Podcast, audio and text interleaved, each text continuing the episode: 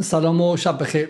به برنامه امشب جدال یک شنبه سیوم مهر خوش آمدید. امروز شانزدهمین روز جنگ اسرائیل علیه مردم غزه است و شانزدهمین روز بمباران های بیپایان اسرائیل و کشتار مردم بیدفاعی است که راهی برای دفاع از خودشون ندارن و چی جایی برای رفتن هم ندارن. در این روزها از هفته اول بگذاریم که تمام تمرکز رسانه های جهان بر روی اعمال حماس در روز هفتم اکتبر یا 15 مهر ماه بود و بحث بر سر اینکه اینها جنایات جنگی محسوب میشه و اینها سبعیتی از نوع داعشه و غیره. اما بعد از آنکه عملیات خود اسرائیل آغاز شد و بسیاری از خبرنگاران و از نهادهای بینالمللی اشاره کردند که رفتار اسرائیل هم جزو جنایات جنگی محسوب میشه و برخلاف تمامی قوانین بینالملل ناگهان رسانه های غربی حداقل این موضوع رو مسکوت گذاشتن. سوالی که برای ما مطرح میشه این که اولا آیا اصلا نهادهای بینالمللی در حال حاضر در نظم فعلی جهان که به واسطه پیروزی آمریکا در سال 1945 بنا شده اصلا توان این رو دارن که حق ملتی مثل فلسطین رو بگیرن و مانع از پاکسازی قومی دو میلیون مردم در غزه و نسل کشی و نجات کشی بشن. آیا این نهادها اصلا توان این رو دارن که تأثیر گذار باشن در سرنوشت جنگ یا نه؟ فقط وقتی به کار میان که در راستای سیاست های کلی کشورهای غربی باشن مثل قضیه ایران مثل قضیه چین و قضیه روسیه جاهایی که در راستای منافع کشورهای غربی و نظم فعلی هستش اونها می‌تونن قطنامه صادر کنن و این قطنامه هم توسط CNN و سی انعکاس پیدا کنه و یک مشروعیتی برای این سیاست ها درست کنه. اما در مواقع دیگر انگار نه انگار که اینها به شکلی خاصیتی دارن نگیره اما از توی می‌دونیم که بالاخره افکار عمومی در غرب برای مسئله اسرائیل اهمیت دارن. همین دیروز در لندن حدود 300 هزار نفر در تظاهرات شرکت کردن و دلیلی که من هم نتونستم دیشب برای اولین بار در کل این منازعه برنامه بذارم در حالی که قرار ما بود که هر شب پرچم رو بالا ببریم. این بود که تظاهرات خیلی خیلی دیر تموم شد و دیگه واقعا توان فیزیکی اداره برنامه رو نداشتم. اگرچه تصاویری هست که امشب در ادامه خواهید دید. و ما می‌دونیم که این تظاهرات ها این واکنش ها در سطح کشورهای غربی حداقل برای اسرائیلی که اقتصادش به این کشور گره خورده توریسم داره از این کشورها و داد و ستد و رفت و آمد داره اهمیت داره و خب از این نظر هم چه بسا قطنامه های حقوق بشری یا محکومیت های نهادهای بینالمللی شاید بتونه تاثیر داشته باشه. امشب می‌خوایم جنگ اخیر اسرائیل علیه مردم غزه رو از منظر حقوق بین الملل و روابط از منظر حقوق بین الملل و از منظر نهادهای نگهبان حقوق بین الملل بررسی کنیم و ببینیم که آیا مثلا کسی مثل نتانیاهو روزی به عنوان یک مجرم در جنایت مجرم در دادگاه جنایت جنگی محاکمه خواهد شد یا خیر.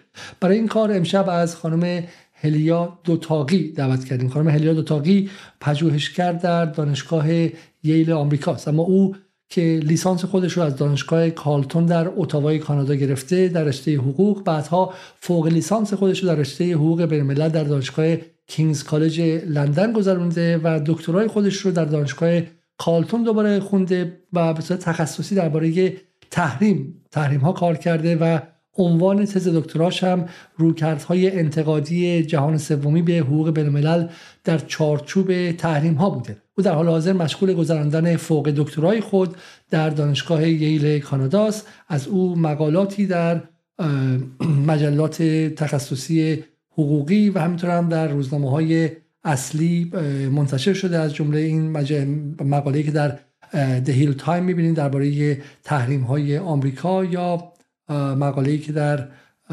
در می‌خوام در در نشنال پست درباره تحقیق درباره جنایات جنگی آمریکا در دادگاه جنایات جنگی برای مطرح کرده و همینطور هم مقاله دیگری که منظر من به شرایط فعلی هم مربوطه و مقاله دانشگاهی که در دانش در مجله وابسته به انتشارات کمبریج منتشر شده به اسم تکنولوژی های حقوقی مفهومی کردن میراث 1923 دادگاه لاهه درباره قوانین جنگ هوایی.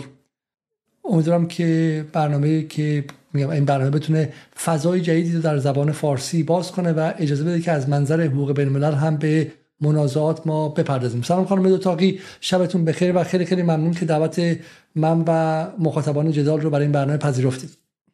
سلام آقای عزاده خیلی ممنونم از دعوتتون. سلام می‌کنم به همه مخاطبان جدال و امیدوارم که بحث خوبی داشته باشیم بسیار خوب. خانم دوتاقی برای شروع اصلا بگید که مسئله چیست و خب ما میشنویم دیگه مرتب میشنویم که به شکلی قرار فلان مسئله درباره ایران به دادگاه حقوقی بره قراره که فلان قطعنامه حقوق بشری صادر شه و ما یک یک رتوریک یا یک زبان 24 ساعته ای که خیلی اهمیت داره. وقتی به ایران می‌رسه دست ها میلرزه که یک بار دیگه دارن به شکل ایران رو به دادگاه حقوق بشر می‌برن. ممکنه که فلان آدم رو به خاطر مثلا مسائل سال 67 به دادگاه جنایت جنگی ببرن و غیره و غیره. خب الان ما با چیزی روبرو هستیم که گمانم بسیاری بیانی های در موردش دادن. درسته؟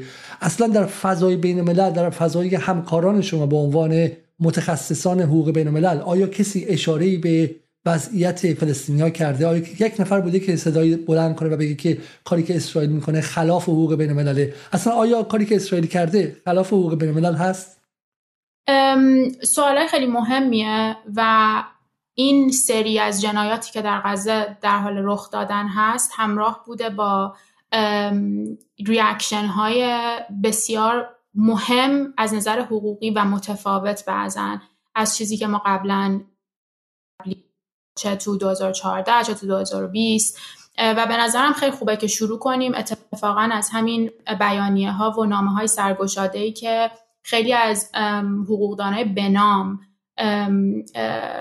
امضا کردن اسمشون رو نوشتن و تحلیل حقوقی که دادن. می‌تونیم به نظرم با اولین استیمنت شروع کنیم که یه سری هست. یه سری از حقوقدان هایی هستن که اکثرا توی آمریکا بودن ولی لزوما همه تو آمریکا نبودن. ولی چیزی که خیلی مهمه راجع به این نامه سرگشاده به بایدن اینه که نام های این نامه رو امضا کردن. که بسیار به جریان اصلی حقوق بین الملل مطرحن بهش وصلن و کارهای مهمی برای حقوق بین الملل به عنوان جریان اصلی و روایت های حقوق بین الملل انجام دادن. چیزی که این نامه توش خیلی مهمه اینه که خیلی از این آدما تا الان یک اول که یک هفته طول کشید تا این نامه بیرون اومد و اسما رو می‌بینین. تندای یکی هم الان پروفسور هم اکسپرت تو یون قبلا پوزیشن داشته. عزیز احمد انتونی انگی یه ذره بیاین پایین تر پدر حقوق بین, حقوق بین الملل از نظر جهان سوم مطرح میشه انگی. یا آدمایی مثل سموین تو هیومن رایتس و حقوق, حقوق بشر. بسیار بنامن.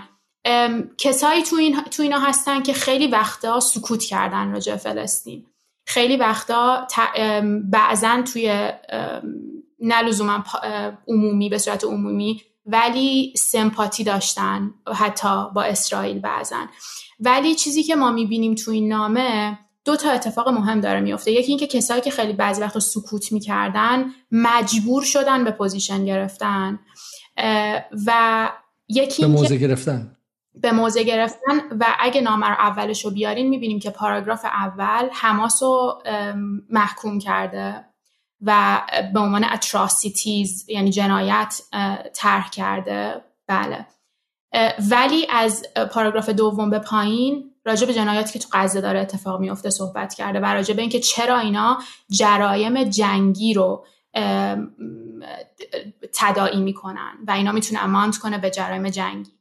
خیلی detail من نمی‌خوام واردش بشم چون می‌خوام رد شم. این این نامه با حدود اول که اکثرش بهش میگن Ivy League US law school یعنی top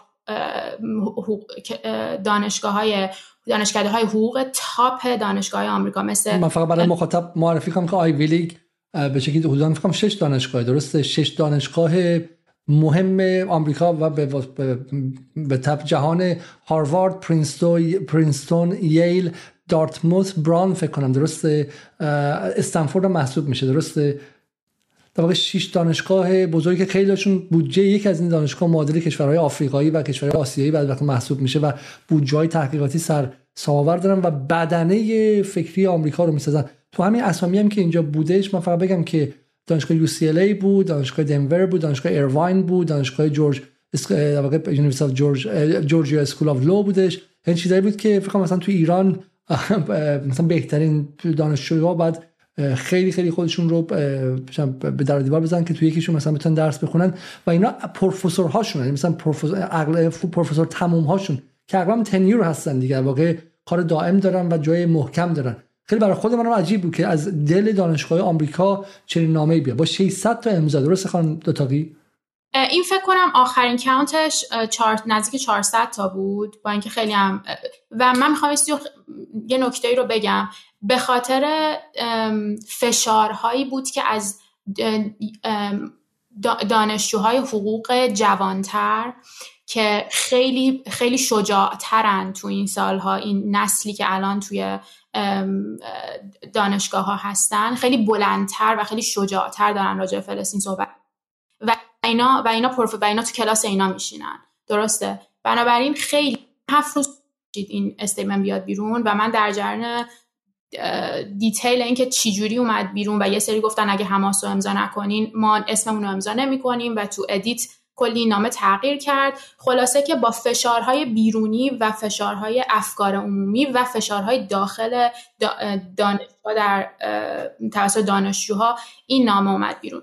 نامه دوم که می‌خوام بهش قبل به این نامه برم باز برای اینکه مخاطب فارسی یه مقدار شاید اهمیت این نامه رو بفهمه من تاکید بیشتری کنم. من یه سرچ کردم فقط 13 نفر از دانشگاه از هاروارد در این نامه هستند و از دانکن کندی گرفته تا بیاتریس لینستروم تا جرالد نویمن و امینتا اوزمن و دانشگاه حقوق هم خب توشون یهودیان زیاد هستن درسته؟ هم توشون یهودی زیاده هم خیلی وقتا فاندراشون دانشکده ها چون خیلی هاش مثلا مثل یل پرایوته و فاندرهای خیلی بزرگ یهودی نه, نه یهودی زاینیست دارن که خیلی واضح ثرتن می‌کنن که تهدید می‌کنن. تهدید می‌کنن که ما پول, اگه امضا کنین یا اگه استیتمنتی بدین از طرف دانشگاه ما پولمون رو می‌کشیم بیرون. این خیلی مهمه. فقط یادآوری کنم که اون کتاب معروف اسرائیل لابی که توسط جان مرشایمر و والت در اومده بود گمانم مرشایمر جایی گفته بود که این کتاب که در نقد نقش لابی اسرائیل در سیاست آمریکا بود و دو تا آدمی که خب جز بزرگترین و مهمترین پولیتیکال تیوریستا یا نظریه پردازان سیاسی آمریکا هستن و رئالیست مکتب رئالیسم رو گذاشتن گفتن که این کتاب حدودا سی میلیارد مثلا خب سی میلیون دلار برای دانشگاه هاروارد که جفتشون اونجا درس میدن آب خورد. چون funding و کمک های مالی Zionist ا و صهیونیستا تموم شد. یعنی اینجوری مجازات می‌کنن. در آمریکا بخوام مجازات کنن شما رو نمی‌برن براتون فیلم بسازن بعد زندان کنن و غیره. ولی پول تموم میشه و بدون پول شما واقع اون قدرت رو از دست می‌دید. خب بریم سراغ statement دو statement دوم. statement دوم خیلی مهم بود به خاطر اینکه اول که زودتر از statement قبلی اومد بیرون و توسط کسایی که خیلی به صورت سیاسی و حقوقی و ولی فقط لزوما با وکلا حقوقدان ها امضا نشده. خیلی از پروفسورهای علوم سیاسی حتی جنساید استادی نسل کشی استادی نسل کشی اینا هم امضا کردن. تعدادشون خیلی بیشتره 800 تا. چیزی که خیلی مهمه تو این نامه دو تا نکته است. یکی این که امتناع کردن از محکوم کردن حماس و این خیلی اینتنشنال بود. عمدی بودش. عمدی بود. آفرام شما چیزی می‌خواستین در مورد این کلمات انگلیسی هم بگین که الان مخاطب فکر نکنه. من واقعا می‌خوام عذرخواهی کنم به خاطر اینکه من تمام از اول قبل, قبل از دبیرستان اینجا بودم و متاسفانه کلمه های حقوقی یا بعضی کلمات خیلی سریع به ذهنم نمیاد که بخوام معادل فارسی رو بگم. خیلی برام تمرین خوبیه این برنامه. خیلی ممنونم از شما. خیلی وقت گذاشتم که یه سری کلماتو ولی واقعا هم عذرخواهی می‌کنم. و ممنون میشم که شما درست کنین وقتی که من به مخاطبا بگم که چون الان خانم دوتاقی خیلی برای اومدن به زبان فارسی اینا به خاطر همین مسئله می‌گفتن که الان من نگرانم که این احساس به وجود بیاد. من مثلا کلمات فارسی درست نمیگم. و من واقعا اصرار کردم که بیان برای اینکه به نظر من یک میگم یه دریچه جدیدی برای مخاطبان فارسی زبان می‌تونم باز کنم. حالا امیدوارم فرای جدال و برای جدال هم به شکلی میگم حضورشون در زبان فارسی بتونه اون جای خالی که در مورد بحث حقوق بین‌الملل هست رو پر کنه. و من ازشون خواستم و مسئولیت این کلمات انگلیسی هم به پای من و امیدوارم مخاطبان هم صبوری کنن. فکر نکنن که حالا اینجا ما داریم به زبان فارسی توهین می‌کنیم و غیره. بفرمایید. خیلی ممنون. بله این امتناع کردن از اینکه حماس رو محکوم کنن و این خیلی نکته مهمی بود. و اینکه به صورت دیتیل اومدن از بررسی های حقوقی که خیلی سنگینه. مثل نسل کشی حالا ما جلوتر راجبش صحبت می‌کنیم که اینا چه, چه بار حقوق داره. مثل نسل کشی مثل پاکسازی قومیتی جرایم جنگی که هر کدوم جزشه و هر کدوم کتگوری های متفاوت داره. دیتیل اگه شما بیاین پایین راجبش صحبت کردن. تعدادشون خیلی بالاتره و با اینکه آیوی لیگ های آمریکا استادا توشون بعضیا که تو اون نامه هم بودن این نامه را هم امضا کردن. ولی این چیزی که جالبه اینه که برای اولین بار ما داریم می‌بینیم که به جای اینکه تفرقه بین این باشه که آیا, آیا اسرائیل جرایم جنگی انجام داده و آیا اسرائیل باید محکوم بشه یا نه که قبلا اینطوری بود موضوع الان سر این افتراقشون اینه که ما حماس رو نمی‌خوایم محکوم کنیم. یه سری میگن حماس هم باید محکوم بشه. اسرائیل در, در دو طیف که جریان اصلی و یه ذره چپتر و یه ذره منتقدتر آدم های منتقدتر هستن جفتشون توافق نظر دارن که اسرائیل از نظر حقوقی محکومه. این حماسه که الان نقطه اختلاف نظر حقوقیه. این باور نکردن این کلمه واقع slow motion genocide یا یک نسل کشی با سرعت آهسته یا prelude to genocide یک یک پیش درآمد به نسل کشی این کلماتی که استفاده می‌کنن خیلی خیلی سریعه. اینا همشون بار حقوقی داره و اینا همشون می‌تونه به دادگاه جنایت جنگی برسه. درسته؟ تئو... این تئوری بله. می‌تونه باید به دادگاه سی سی در بین برسه. که حالا راجبش صحبت خواهیم کرد.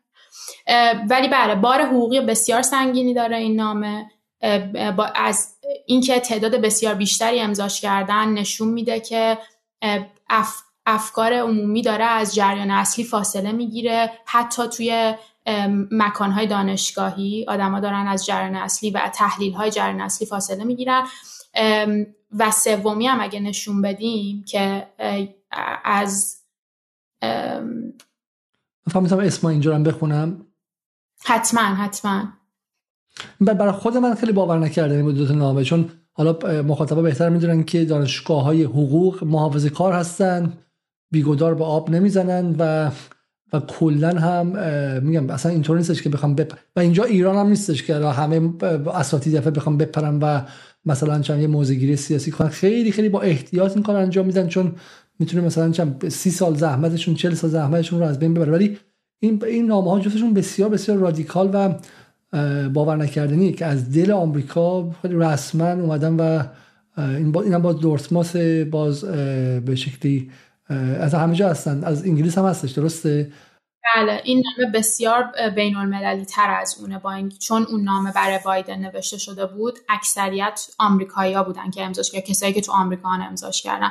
ولی این نامه خیلی بین المللی تر بود فقط استادها نبودن دانشجوهای PhD هم بودن که امضاش کردن و به نظر من یک نمایان نمایان می‌کنه که بفرمایید. بفرم نماد اینه که بفرمایید. نماد اینه که چقدر public افکار عمومی دارن دارن از شیفت می‌کنن از جریان اصلی که نامه قبلی represent ش می‌کنن. بسیار خوب. پس در واقع اون نامه اصلی هم که مال آدمایی که در واقع حالا چپ نیستن به هیچ وجه غیره اونها هم به هیچ وجه در محکوم کردن اسرائیل لکنت نداشتن. ولی در کنارش مثلا حماس رو هم محکوم کردن. این نامه اصلا به حماس اشاره نداره درسته؟ نه این, این نامه به صورت عمدی آدم هایی که نوشتن و آدم هایی که امضا کردن نمی‌خواستن که حماس رو محکوم کنن. ما اسم به شکلی NYU استنفورد Georgetown University بالا در ایتالیا دانشگاه بولونیا دانشگاه شفیلد انگلیس University پنسیلوانیا که اونم به Ivy League محسوب میشه پن و Columbia University City University of New York و دانشگاه خیلی خیلی مهم دنیا اینجا ما باز همچنان داریم. بسیار خوب. بریم سراغ نکته بعدی. نام نام سوم خب دانشگاه ها و حقوقدان ها بین این اسپیس های اینطوری بود. ما می‌دونیم که سازمان ملل دیگه جریان اصلی تر از سازمان ملل وجود نداره توی حقوق بین الملل. بیانیه سوم بیانیه توسط ناسان مستقل سازمان سازمان ملل اومد بیرون. همین دو, دو سه روز پیش اومد بیرون و چند تا از کارشناس های مستقل اومدن. دو تا کلمه بازم مثل نامه قبلی بسیار با بار حقوقی سنگین که اینایی که امضا کردن همشون حقوقدانن حقوقدان بین المللن از جنساید اگه, اگه اشتباه نکنم. و ethnic cleansing یا crimes against humanity اگه ذره بیان پایین تر می‌تونم بخونم. استفاده کردن.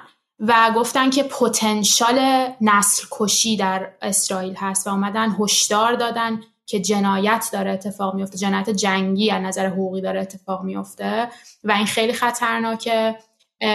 و دلیلی که من گذاشتمش بین این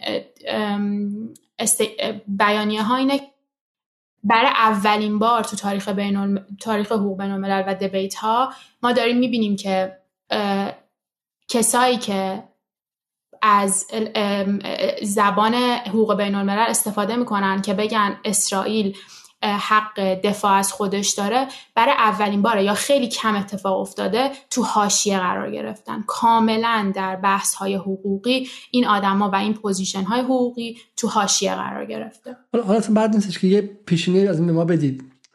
شما در واقع میگید که این اتفاق اتفاق بی سابقه است درسته؟ بله از نظر حقوقی یک شیفت مهمیه که اتفاق افتاده. هنوز خیلی فاصله داره با خیلی چیزایی که باید باشه. چرا؟ قبلا چی می‌گفتن اینا؟ قبلا خیلی رو مثل انجام میدن. تعداد کسایی که حق دفاع برای اسرائیل بودن بیشتر بود. سکوت ها بود و کلا آدم ها انقدر مخصوصا تو جریان اصلی انقدر براشون هزینه بر نبود اگه سکوت می‌کردن. الان داره به یه روند شروع شده که برای آدما داره هزینه بر میشه اگه سکوت کنن. و این توی حقوق بین الملل و این و این اتفاق مهمیه که داره میفته و خیلی مربوطه به چیزایی که توی خیابونات داره اتفاق میفته توی دانشگاه ها داره اتفاق میفته که بی هزینه هم نیست. همه دیدیم شما هم تو برنامه‌هاتون گفتین این این این دانشجو دارن هزینه میدن که دارن این اتفاقا رو رقم می‌زنن هزینه های شخصی دارن میدن تو زندگیشون. ولی اینا مهمه تو این لحظه که می‌بینم مثلا مثلا بحث هاروارد که بهش برخواهیم گشت اینها. از داخل دانشگاه شروع میشه از داخل دانشجوها شروع میشه که اونها فشار رو میارن و بعد منتقل میشه به اساتید و اساتید پشت اونها در اساتید زیر فشار دانشجوهاست که میان به میدون و, و پشت قضیه رو می‌گیرن. درسته؟ خیلی تاثیر داشته. دانشجوها خیلی تاثیر داشتن در این بریم سراغ موضوع بعدی. حالا به نظرم خیلی مهمه که سوالی که هست سوالی که هست که آیا اصلا به شکلی خب ما می‌دونیم که رسانه های جریان اصلی غرب همه علیه به شکلی فلسطین بودن همیشه خیلی راحت. یک طرفه میگه همین الان امروز من دیدم که وزیر دفاع کانادا اومده گفته که ما باز تحقیق کردیم بیمارستان توسط اسرائیل بمباران نشده. باز سی ان اومده این خبر بزرگ کرده بی بی سی اومده روش گزارش داده و غیره و غیره و غیره. خب ولی بالاخره جایی هم هستش که مال غرب نیستش مال آمریکا نیستش به تنهایی. سازمان ملل. میدیم سازمان ملل بالاخره توی نظم بین المللی فعلی گرایش داره به آمریکا از آمریکا ممکنه بترسه ولی بالاخره یه جایی هستش که مقابل خود آمریکا ممکنه وایسه. درسته؟ سازمان ملل در اسرائیل چه روی تا به حال داشته؟ آیا محکوم کرده اسرائیل آیا اومده پای میدان؟ و اگه اومده آیا تاثیر اصلا داشته؟ وقتی راجع سازمان ملل صحبت می‌کنیم بیاید مشخص کنیم که راجع به چه ارگانی یا چه بخشی از سازمان ملل صحبت می‌کنیم چون نظر حقوقی خیلی متفاوته. تنها ارگانی که در حقوق بین الملل تصمیماتش الزام آور از نظر حقوقی شورای سکیوریتی کانسوله شورای شورای امنیت. و اگر تصمیمی در شورای امنیت گرفته بشه از نظر حقوقی الزام آور حقوق در غیر این صورت تصمیماتی که چه در مجمع عمومی گرفته بشه چه در شورای حقوق بشر گرفته بشه. هیچ کدوم الزام آور نیست. همشون بار سیاسی دارن. کمک می‌کنه خیلی وقتا.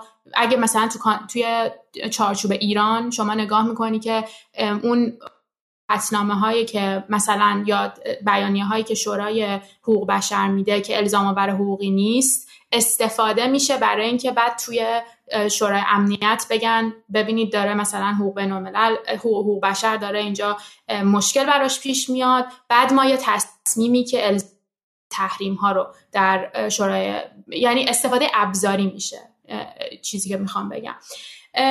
ولی می‌خوام برگردم به سوالتون که چی جوری تعامل کرده حداقل سازمان ملل با اسرائیل؟ می‌دونیم که رژیم صهیونیستی در سال 49 به سازمان ملل پذیرفته شده به عنوان یک کشور.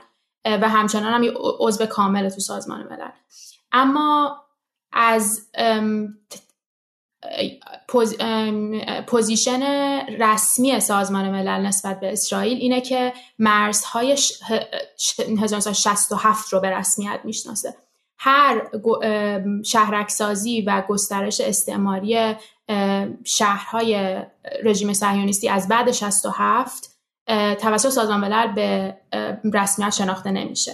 ما براتون فرستاده بودم دو تا از قطنامه هایی که شورای امنیت هم 2016 هم قدیمی تر بله این سال 67 که محکوم کرده به عنوان نقض آشکار حقوق بین الملل شناخته گسترش شهرک سازی رو و خیلی زیاد بیانیه داریم. چه توی شورای امنیت چه توی شورای حقوق بشر. علیه این گسترش های استعماری و زمین خاری های رژیم سیونیستی و همچنین در هر باری که به غزه حمله کردن تو این سالها بیانیه هایی رو که دیدیم که همه اینا رو تکرار کردن جنایات جنگی رو تکرار کردن و محکوم کردن. ولی اینکه حالا این محکومیت ها و این قطنامه ها صداتون قطع آقای تو همینجا همینجا خیلی جالب بودش. اون قبلی رو من یه بار دیگه نشون بدم قبلی رو این قبلی مال 1967 درسته؟ قطنامه شماره 242 در 22 نوامبر 1967 یعنی مثلا مثلا چند دوم آذر سال 1346 درسته؟ 1346 اومده. میگه که در مورد همین Security Council و در همین همین بحث زمین و غیر است و بعدی که بعدی در مورد این settlement ها و این شهرک نشیناست مال 2016 خب از 1967 تا 2016 همینجوری قطعنامه پشت قطعنامه بوده. ولی تأثیری نداشته. چه تأثیری داشته این قطعنامه ها تاثیر عملی نداشته. به خاطر اینکه کلا حقوق بین الملل بهش میگن انفورسمنت مکانیزم نداره. توسط ابزار اعمال زور نداره ابزار اجرایی نداره. نداره و فقط کشورها و خواست کشورها هستن که معنی میدن و ابزار میدن به پیاده کردن حقوق بین الملل این ذات حقوق بین الملل بسیار حالا بس, بس این تلاشی که میشه خود شما بالاخره زندگیتون وقت اینه که در حقوق بین الملل بخواید مثلا از حقی دفاع کنید از مظلومی دفاع کنید مقابل ظالمی. این همه راه میرید. پنج سال ممکن روی قضیه کار کنید. مثلا همین سال تحریم ها شما حالا من معرفی کنم خانم دوتاقی رو. اصلا علت آشنایی من با ایشون خانم دوتاقی و از همکارانشون روی یک دادگاه مردمی بین المللی علیه تحریم ها کار کردن. درسته؟ بله. که به شکلی کشورهایی که زیر تحریم بودن ایران، سوریه، حتی کره شمالی نیکاراگوه ونزوئلا و بقیه کشورهایی که تحریم بودن بیان و به شکلی شاهد شاهدان مردمی در صحبت کنن و اینها رو اینها مکتوب کنن مستند کنن و به عنوان مستندات جنایت به شکلی جنایت علیه بشریت بگن. درسته؟ اشتباه نکنم. شاید یکیش. بله. ولی کلا بخوام پاسخ بدم به سوالتون. خیلی از واقعا کسایی که تو حقوق بین کار می‌کنن می‌دونن که فقط وصل به زور و اون زور سیاسی و زور نظامی باشه. برای کسایی که تو این حوزه فعالیت دارن مثلا مثل ما که دادگاه بینالمللی مردمی برگزار کردیم خیلی وقتا خیلی کارهایی که شما می‌کنین برای شک... شکست... شکستن روایت های حاکمه و روایت های حقوقی حاکم چون خیلی مهمه. این روایت ها و این بلندتر کردن صداها و تعداد کسایی که این روایت های جرنی اصلی رو بازگو نمی‌کنن و باز تولید نمی‌کنن کم کم شما اینو پوش می‌کنی. یه حکم نیست تو دادگاه بین المللی که می‌تونه همه جنوب جهانی رو نجات بده. این شکستن این روایت ها که تا جریان اصلی رو نفهمی و با جریان اصلی اینگیج نکنی انتقادی باهاش تعامل نکنی درگیر نشی. نشی نمی‌تونی انجام بدی. و خیلی کسایی مثل من انجام میدن در همین راستاه به خاطر نمایان کردن ساخ... کم ساختارهای ایمپر حالا بهش می‌رسیم ولی ساختارهایی که چجوری این ساختارهای حقوقی داره نظم کنونی جهان اصلا ساخته شده که نظم کنونی جهانی رو جلو ببره و هیچ وقت کپ... ظرفیت. ظرفیت اینو نداره که بتونه خواسته های انتا خواسته های غیر آزادی خواهانه یا استقلال طلبانه بسیار خب مثلا فقط سوال ما همینه که مثلا یه مثل شما الان چون الان 12 13 سال 15 سال درس خوندین که برسی به عنوان یک محقق متخصص حقوق بین الملل بعد بعد رو پرونده ای 5 سال کار کنی که بگی این مثلا چم جنایت نه. و بعد می‌رسی به اونجا و اگر خب دولت مثل آمریکا پشتش باشه میاد دستش می‌گیره میگه من به خاطر این حرف خانم دوتاقی میرم فلان کشور تحریم می‌کنم. ولی اگر نباشه علیه آمریکا یا علیه اسرائیل علیه اروپا باشه هیچ کسی پشتشو بگیره و این برای کاغذ دست شما درسته؟ بله. اوکی. ولی شما میگی که با این می‌تونی روایت رو بشکنی حداقل. یعنی یه بخشی از یک یک مسیر طولانی تری چون الان خیلی ممکنه بگن که آقا الان فلسطین موشک می‌خواد. نه به شکلی قطنامه محکومیت. ولی شما میگی این قطنامه ها نقش خودشون دارن در اینکه خیلی خیلی مهمه. و اینکه حتی برای تاریخ هم شما نگاه می‌کنی از نظر تاریخی خیلی مهمه که ما بدونیم اون زمان کسایی که الان صداشون هیچ وقت بلند نشده وقتی کسایی که آرکا میرن تو آرشیو ها نگاه می‌کنن ببینن چه اتفاقایی افتاده در منظر کسایی که صداشون بودن و به نظرم با اینکه نمی‌تونه خیلی سریع به شما مسئولیت و قرامت یا خسارت بده راجع به اتفاقایی که داره میفته. ولی خیلی مهمه. از نظر اینکه جهان داره به کجا میره و این تغییر قدرت هایی که داره اتفاق میفته این ابزارهای حقوقی و چجوری جنوب جهانی باید ازش استفاده کنه به نفع خودش؟ و ما اینا رو باید بفهمیم و بلکه بعد بتونیم باشون تعامل کنیم. بسیار خوب. بریم حالا سراغ یکی دیگه از همین رزولوشن ها. این چی خانم دوتاقی این یکی از محکومیت هایی که توی شهر رژیم صهیونیستی بود. شورای حقوق بشر یک پای ثابت داره. به آیتم 7 همونجا که از یه آیتم 7 داره که ثابت همیشه توی جلسات شورای حقوق بشر که اصلا به بررسی وضعیت حقوق بشر در سرزمین های اشغالیه. و دلیل اینکه اینو می‌خواستم بگم اینه که همیشه هیچ وقت, هیچ وقت خالی نبوده از بحث های حقوق بشر و نقض حقوق بشر فلسطینی ها توسط رژیم سیونیستی.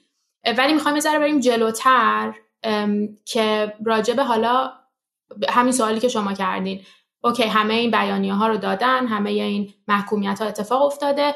وقتی می‌رسه به مکانیزم های اجرایی. چه اتفاقی میفته و قبل از من این سوالی کنم ببخشید وسط هم قطعتون می‌کنم ولی راحت باشین شما می‌تونید جواب ندید پس اصلا اینکه مخاطب بفهمه کجا هستیم و من الان تلویزیون باز می‌کنم. اگه خونم تلویزیون بی بی سی باشه اگه ایران اینترنشنال باشه خبر اول نه دوم نه ولی خبر سوم احتمال زیاد یا یه اون خانم مال عفو بین یا مال دیدبان حقوق بشر رو میارن و از آخرین گزارش درباره نقض حقوق بشر در ایران درباره مسائل فلان یا به شکلی برخورد با اتباع افغانی یا بر یا هر چیز دیگه. بالاخره یک قهرمان داره این داستان و این روایت این تلویزیون ها به اسم ایران. مثلا می‌خوام یه ویلن یه حیولا یه شخصیت منفی داره که هی داره حقوق بشر رو نقض می‌کنه و تمام دنیا دنگش به هم مونده که بابا تو چه وضعیه؟ چه حکومتی هستی؟ چه کشوری هستی که اصلا تنها بچه بد جامعه است تنها بچه بد کلاس ایران درسته؟ هی داره حقوق بشر رو نقض می‌کنه. در از منظر همین سازمان ملل و همین نهادها کارنامه حقوق بشر جمهوری اسلامی در مقایسه با کارنامه حقوق بشر اسرائیل چگونه است؟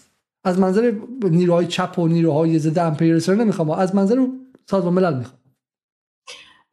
ببینید سوال خوبیه. اول اینکه اصلا هیچ وقت ایران رژیم سیونیستی یک استثناء تو حقوق بشر تو حقوق بین الملل. از این لحاظ که حتی دوباره تکرار می‌کنم مرزهای 67 به مرزهای 67 به رسمیت شناخته میشه. یعنی به عنوان کشوری که اشغال داره می‌کنه. سرزمین های فلسطینی رو به رسمیت شده و این, این, این حقیقت به رسمیت شناخته شده ماهیت رژیم صهیونیستی کاملا از نظر حقوقی هم خیلی متفاوته از از نظر حقوق بین‌الملل و تو سازمان ملل ولی اینکه این وجود داره که برای ایران هم گزارشگر ویژه حقوق بشر در ایران دارن right? ولی هیچ وقت گزارشگر حقوق بشر تو آمریکا ندارن. هیچ وقت گزارشگر حقوق بشر نقض حقوق بشر در مثلا انگلیس ندارن. ولی ولی تو اسرائیل هم هست و این به خاطر به نظر من پوش های همین قدرت های سیاسی بوده که بعد بوده که در سازمان ملل داشته علیه اسرائیل. بریم سراغ چیزی که می‌خواستیم بگیم. اینکه چه چیزی مانعی میشه که اینها اجرایی بشن. یا باید قرار قراره که در مثلا تئوری قراره که باعث بشه اجرا بشن دیگه. یکی از مهم دیوان هایی که مربوط الان به بحث ما دیوان که مللی ICC International Criminal Court. به خاطر اینکه وقت نگیرم زیاد از تاریخش نمیگم. ولی نکته مهمه راجع به ICC اینه که اساسنامهش بر اساس روم استاتچو که بر اساسنامه رومه و صلاحیت قضایی بر چهار تا جرم داره و فقط اون چهار تا جرم. یکی جنساید همون جرم کشتار جمعی. یکی که می‌تونیم حالا بعدا به تعریفاشون هم اشاره بکنیم جرایم علیه بشریت سومیش جرایم جنگیه و چهارمیش که اخیرا هم بعد از این جرم تجاوز هست تجاوز به کشورهای که بهش می‌رسیم که توی روسیه چجوری این استفاده شد. قبل از اینکه وارد بحث آی سی سی بشیم می‌خوام این نکته رو بگم که اینکه این چهار تا صلاحیت و چهار تا موضوع برای صلاحیت قضایی این دادگاه انتخاب شده اتفاقی نیست. می‌تونست این دادگاه به جرایم بردهداری هم بپردازه.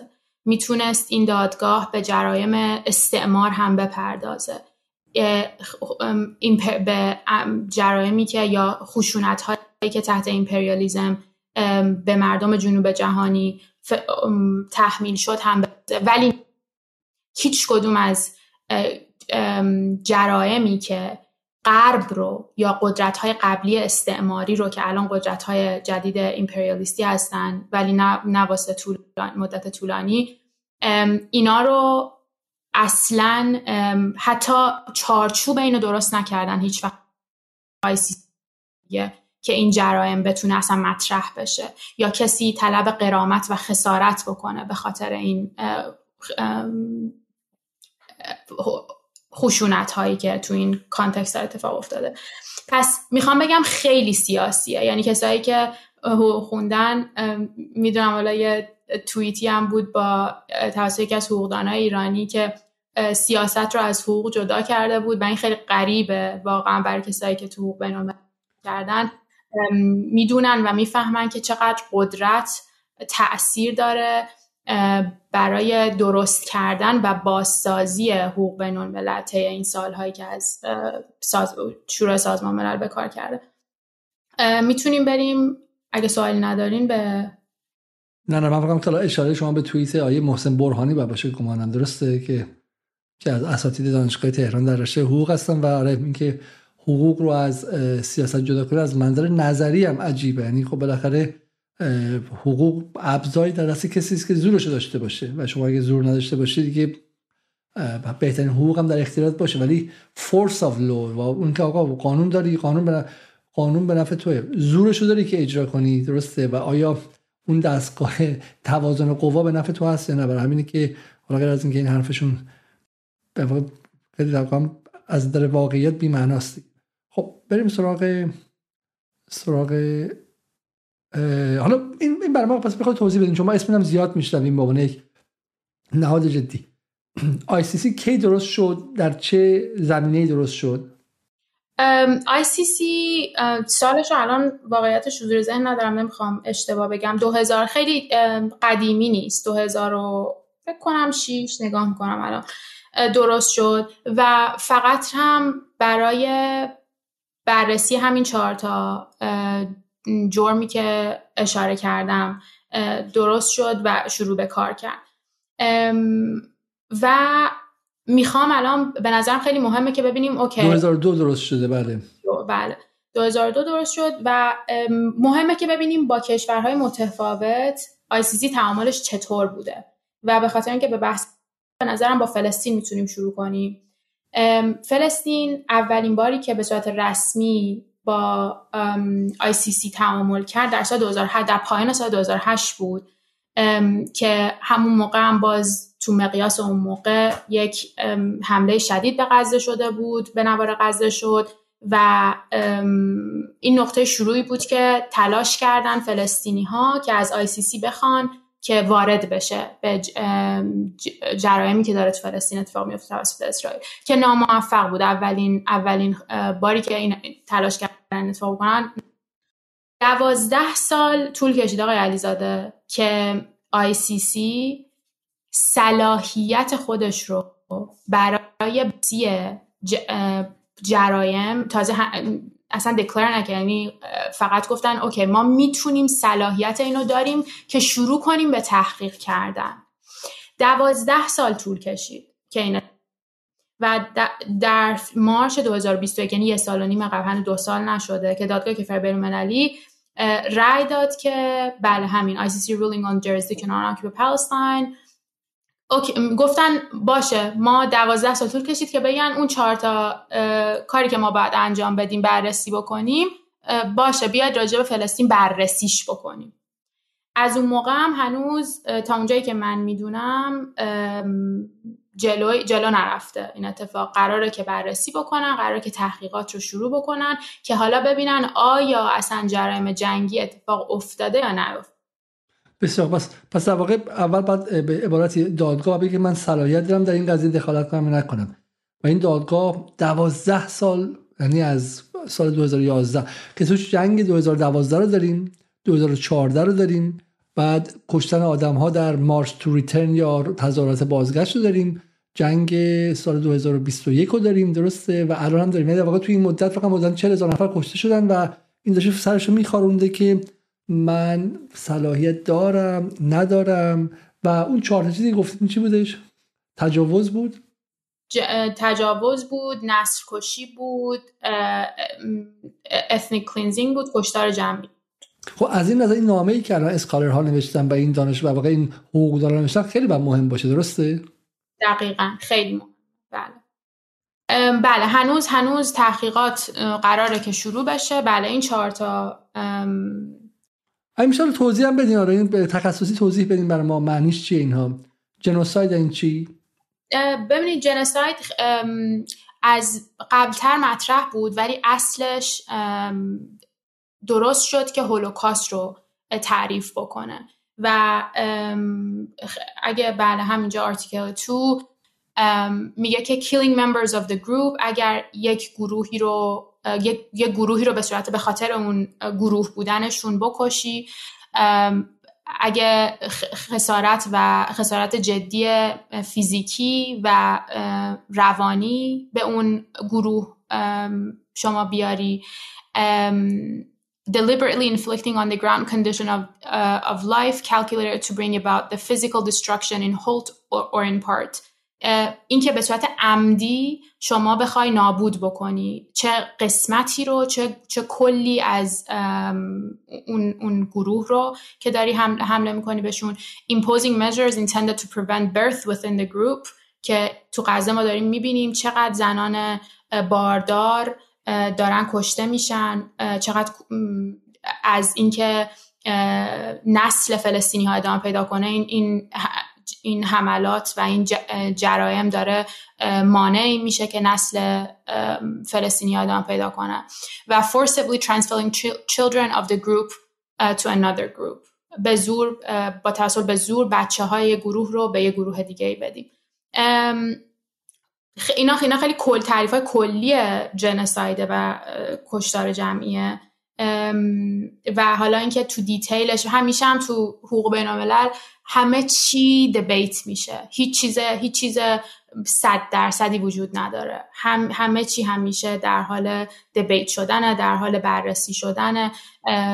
ولی خب این که حالا بس واقعا نشون بدی که مثلا الان ببیشه در غزه که الان بحث اینه که رسمی یعنی همین مقاله فارن افرزی که ما پیروز خوندیم داره میگه که خب اسرائیل می‌خواد بخشی از جمعیت بره به مصر. از دولت مصر خواسته. آمریکا به مصر گفته که ما به جایزه میدیم. اگر تو این جمعیت بپذیری ما بدهی های تو رو میبخشیم. پس به نظر میاد که یه دیسپلیسمنت یا یک حال جنوساید نیستش. ولی تلاشی برای از بین بردن اون جامعه که کنار هم دیگه هستن اینجا وجود داره. درسته؟ هر کسی که اونجا فلسطینی رو می‌خواد از اونجا پاکسازی کنن بیرون بریزن و و علت کشته شدن این آدم ها اینه که فلسطینی هن. هیچ چیز خاص دیگه نیستش. یعنی به خاطر نژادشون دارن کشته میشن.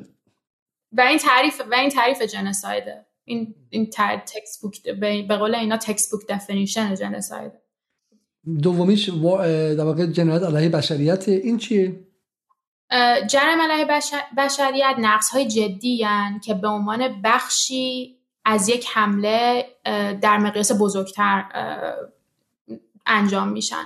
15 نوع جرم علیه بشریت تو اساسنامه روم وجود داره که حالا من همش رو نمیگم ولی بعضیاش قتل، تجاوز، زندانی کردن، ناپدید کردن اجباری، بردهداری، برداری جنسی، شکنجه است، آپارتایت و تبعیده که خیلی بیشتر از یه دونشو ما می‌بینیم که الان داره تو فلسطین اتفاق میافته. برای همین هم است که خیلی سخت شده برای جریان اصلی که محکوم نکنن. چون خیلی بدیهی شده برای افکار عمومی.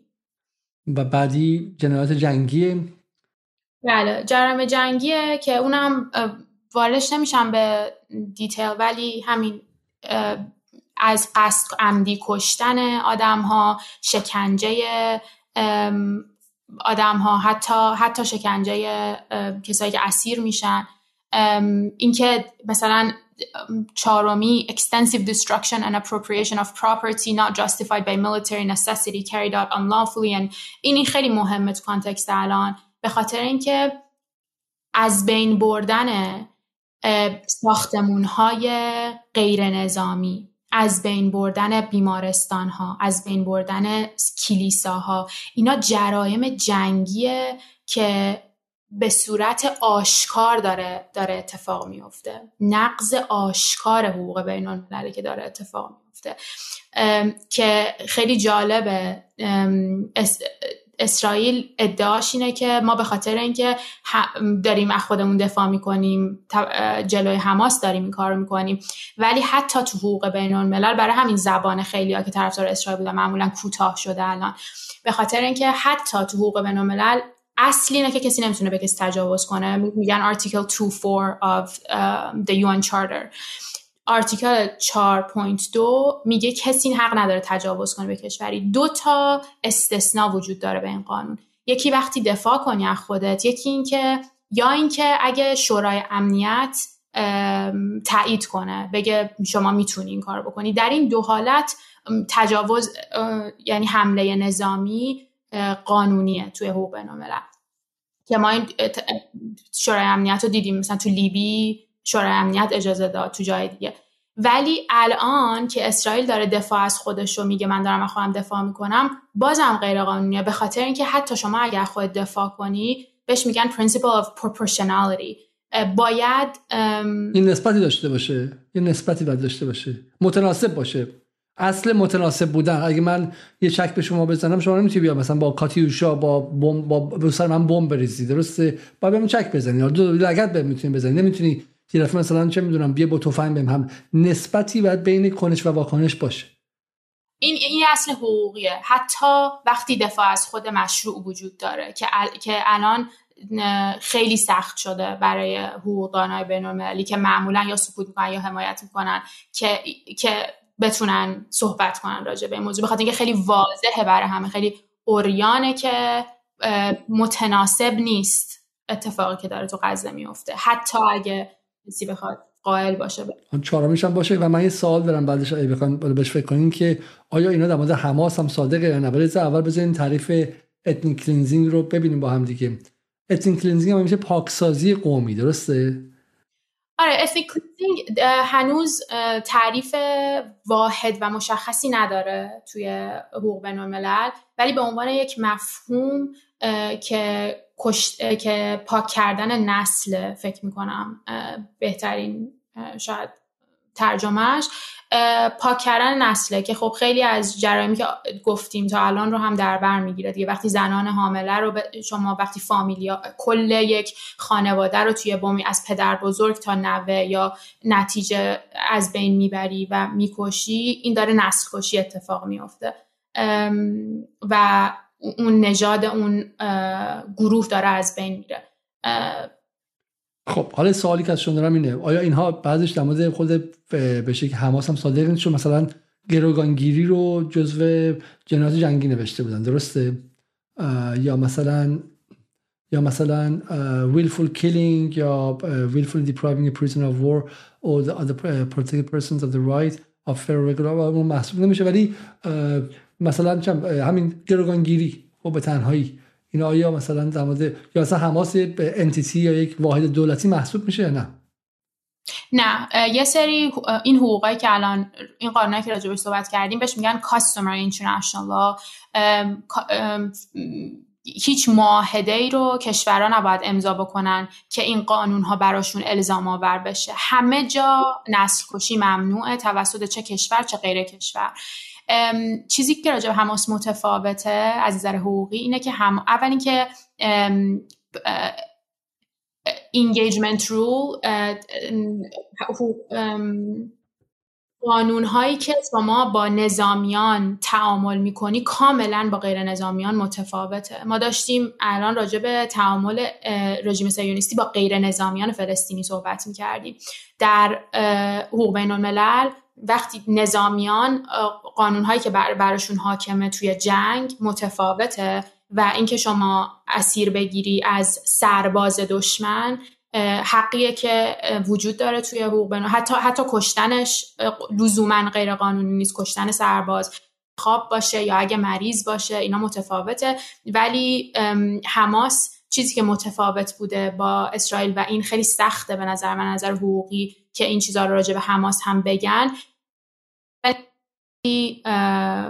متناسب بوده به خاطر ریسپانساش ما دیدیم که خیلی چیزایی که راجبش گفتن دروغ بوده متوجه شدن توسط خود رسانه جریان اصلی اون سربریدن بچه ها و همه اونا دروغ بوده. چند تا از اسیرایی که گرفته بودن که نظامی بودن تا اونجایی که من می‌دونم. برگشت وقتی آزاد شدن اول اینکه و بعد اینکه آزاد شد رفتارهاشون باهاش چقدر بشر دوستانه بوده. حماس خیلی متفاوت از نظر برخوردش با غیر نظامیان خیلی متفاوت بوده در مقابله با اسرائیل و به طب قوانینی که به نظامیان بر نظامیان حاکمه هم متفاوت تو بین الملل بسیار حالا من برای شما یه استراحت کنید و یه ده ثانیه استراحت کنید من یه نکته فقط برای مخاطبا اینجا بخونم و اونم این که ایده ممکنه بگن که در این شرایط جنگی الان این بحث تخصصی درباره حقوق بین الملل به در ما می‌خوره؟ و می‌خوام به شما یه چیزی نشون بدم. همون توییتی که خانم دوتاقی اشاره کردن از محسن برهانی خب توییتی بود که در ساخت روایت در بی بی سی در ایران اینترنشنال و در خیلی از این رسانه های جریان اصلی در زبان فارسی نقش داشته. و این توییت میگه که من بتونم شاید کاملش رو بیارم شاید بهتر باشه. و این بچه‌ای که دیگه خیلی واقعا دیگه این به حدی از افراد فکر می‌رسه. بیشتر اینکه آیه که ازشون پرسیده که چرا شما در مورد بحث غزه چیزی نمیگین؟ یکیش این بود که اتفاقات طرح غیر انسانی در فلسطین مرتبط با حقوق بشر دوستانه است که زیر مجموعه حقوق بین الملل است و نیز مرتبط با حقوق جزای بین الملل که بنده هیچ سرشته ندارم در اینجا. و یکی دیگه هم که ایشون نوشته بودن در مورد تبادل زندانی ها بود که میگه پنج زندانی آمریکایی با پنج زندانی ایرانی مبادله شدن. اگر پیش از این انتقاد می‌کنی متهم به عناوین مجرمان. اگر انتقاد می‌کنی متهم به عناوین مجرمان میشه اما اکنون مسئولین به این پرسش پاسخ دهند مستند تبادل زندانی با آمریکا کدام قانون و یا قرارداد منعقده فیما بین دو کشور است؟ این اقدام یعنی غلبه سیاست بر حقوق و قانون. و در واقع تصوری در این بود شما منظورتون بود درسته؟ تصوری که در حالت عادی در بقیه کشورها سیاست کلا کناره و حقوق و قانون همیشه خیلی مستقل و خیلی به شکلی به تنهایی می‌تونن هر کاری که خواستن رو پیش ببرن. خب. نه نه قطع کنم و رد بشیم. آقای علیزاده نه فقط سیاست.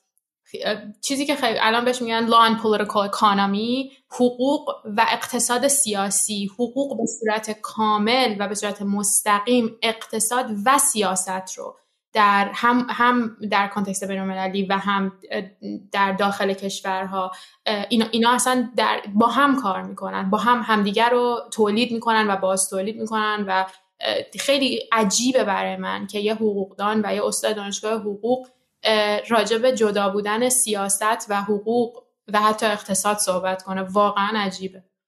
این خیلی نکته جالبیه. در واقع بس واقع این ساحت ها اصلا میگه سوا نیستن. یعنی میزان جی دی پی کشور و یک کشور دیگه تعیین می‌کنه که توی دادگاه بین الملل چجوری باشه. من تو خود کشور هم شما می‌تونی ببینی. شما وقتی میری دادگاه اگه یه میلیونر باشی و یه فقیر عملا واضحه که نمیگیم حالا قاضی متفاوت نگاه می‌کنه. خیر. ولی اون میلیونره به دستگاه قضایی به دستگاه وکالت به امکاناتی وصله به ماشین هایی که وصله که این اصلا همه قضایی رو متفاوت می‌کنه. تا اون فردی که توان گرفتن وکیل نداره با وکیل تسخیری بگیره. درسته؟ بله. و تو اسکله بزرگتر شما تو آمریکا نگاه کنی کی می‌تونه مثلا بشه رئیس جمهور؟ چه آدمهایی؟ تو چه طبقه هایی می‌تونن به قدرت پراکس... پراکسیمتیشون به قدرت؟ نزدیکیشون به قدرت چقدره؟ کام آره دیگه هم دیگه تلاش کنید تلاش کنید. من من سعی می‌کنم چنان ترجمه کنم. بله اینکه اینکه فاصله آدم به قدرت چقدره توانایی حقوقیشون و توانایی اقتصادیشون کاملا مهمه و اینو و تأثیر گذاره و تعیین کننده است که چقدر آدما چه از نظر شخصی چه از نظر اجتماعی تو چه کلاسی قرار می‌گیرن و تعاملشون با قدرت چجوریه. پس به عبارتی در واقع اون مجسمه حقوق که در همه جای دنیا کسی که کوره و دو طرف رو یکسان می‌بینه همه رو برابر می‌بینه اما کسانی که به قدرت سیاسی و به قدرت اقتصادی نزدیکترن رو برابرتر می‌بینه. درسته؟ بخوام مثال به شکلی مزرعه حیوانات رو استفاده کنیم. و در و خود این قضیه که حقوق یک امر مجزا و یک ساحت مجزاست تا یه حد زیادی یک دروغ لیبرالی و بخشی از آپاراتوس یا دستگاه ایدولوژیک لیبرالیزمه. لیبرالیزم برای اینکه ما علیهش تقیان نکنیم علیهش سوال نکنیم که آقا این لیبرالیزم چگونه نابرابری های اقتصادی رو داره باز تولید می‌کنه به ما میگه که آقا نگران نباشید. در نهایت از نظر حقوقی همه شما یکی هستید و سیاه و سفید نداره. و به شکلی مسلمان و هندو هم نداره. همتون در برابر حقوق یکی هستیم و این به معنی نیستش که مثلا قوه قضایی در ایران بهتر از قوه قضایی در انگلیس ها. اونم بهش نابرابری هایی داره. ولی در آمریکا مسلما که اگر حداقل تو انگلیس یه بار شما دادگاه رفته باشی می‌دونی که وکیل این چی و وکیل چه اقتصاد سیاسی داره. درسته؟ و دقیقا این ترجمه کننده جایگاه اقتصادی شما در جامعه است که از لحظه ورود به دادگاه تعیین می‌کنه شما چقدر قدرت دارید مقابل قاضی نه. بسیار خوب. بریم سراغ این امکان اجرایی شدن ماجرا. اگر برگردم. بعد از اینکه فلسطین رو گفتیم و تعاملش با سی جالبه آمریکا هم بررسی نگاه کوتاهی داشته باشیم. در همونجور که می‌دونیم جرم جنگی زیادی در افغانستان در عراق توی جنگ های آمریکا و حمله های آکیپیشن های آمریکا اتفاق افتاد. در سال دو از اخیرا افغانستان درخواست کرد از از سی که من می‌خوام که شما یه تحقیقی انجام بدید برای جنگی که آمریکا در کشور ما انجام داده بود طی جنگ ها و این شروع شد در سال 2019 شروع شد یه چیزی هست یه بخشی هست که بهش میگن پری ترایل که یعنی قبل از اینکه وارد دادگاه بشه شما باید سی سی باید رای بده که ما صلاحیت داریم ما کافی اطلاعات داریم که بتونیم اینو بررسی کنیم همه اینا. این اتفاق افتاد گفتن که اوکی می‌خوایم شروع کنیم و دادستان سی درخواست داد که من می‌خوام انجام بدم. این این نیست قبلی قبل تره این قسمت آخرشه. بله دقیقا. وقتی که این اتفاق افتاد اتفاقا یکی از مقالهایی که اول نشون دادین از منم راجع به همین بود. وقتی که سی اعلام کرد که ما می‌خوایم شروع کنیم به تحقیقات تحقیقات راجع به اتفاقای و جرم جنگی که تو افغانستان توسط آمریکا افتاده آمریکا تحریم کرد. اولین نفر دادستان سی رو تحریم کرد و ویزاشو گرفت و, و یه سرصدای شدید سیاسی ایجاد کرد که ما اصلا به شما اجازه نمیدیم وارد چی ما اصلا به شما رو به رسمیت نمیشناختیم دادگاه صلاحیت نداره که این کار رو انجام بده. وقتی این اتفاق افتاد ICC گفتش که دراپ کرد گفتش که باشه نمی کنیم انجام نمیدیم. یه بکلش خیلی شدید توی دایره های حقوق بین الملل اتفاق افتاد که گفتن که اگر این کار نکنید مشروعیت ICC رو بیشتر از این زیر سوال می‌برید. بنابراین باید یه کاری می‌کرد. نظر سیاسی واقعا فشار جوری بود که باید باید یه کاری می‌کردن. اومدن گفتن که اوکی ما شروع می‌کنیم تحقیق می‌کنیم ولی این می‌تونید میگه اول نشون انجام دادید. شروع کردن به تحقیق گفتن ولی جرایم جنگی رو تو افغانستان بررسی می‌کنیم که توسط کش استیت ها کشورها انجام نشده باشه. یعنی نه آمریکا رو بررسی می‌کنیم نه خود دولت افغانستان رو. کیا رو بررسی می‌کنیم؟ طالبان رو بررسیم می‌کنیم آیسیس رو بررسی می‌کنیم. عملا بدون اینکه بخوان آمریکا رو اذیت بکنن و یه جوابی هم به اون فشارهای سیاسی فشارهای افکار عمومی و توی جرنه حقوقی که داشت بهشون میومد و اینطور نشون دادن.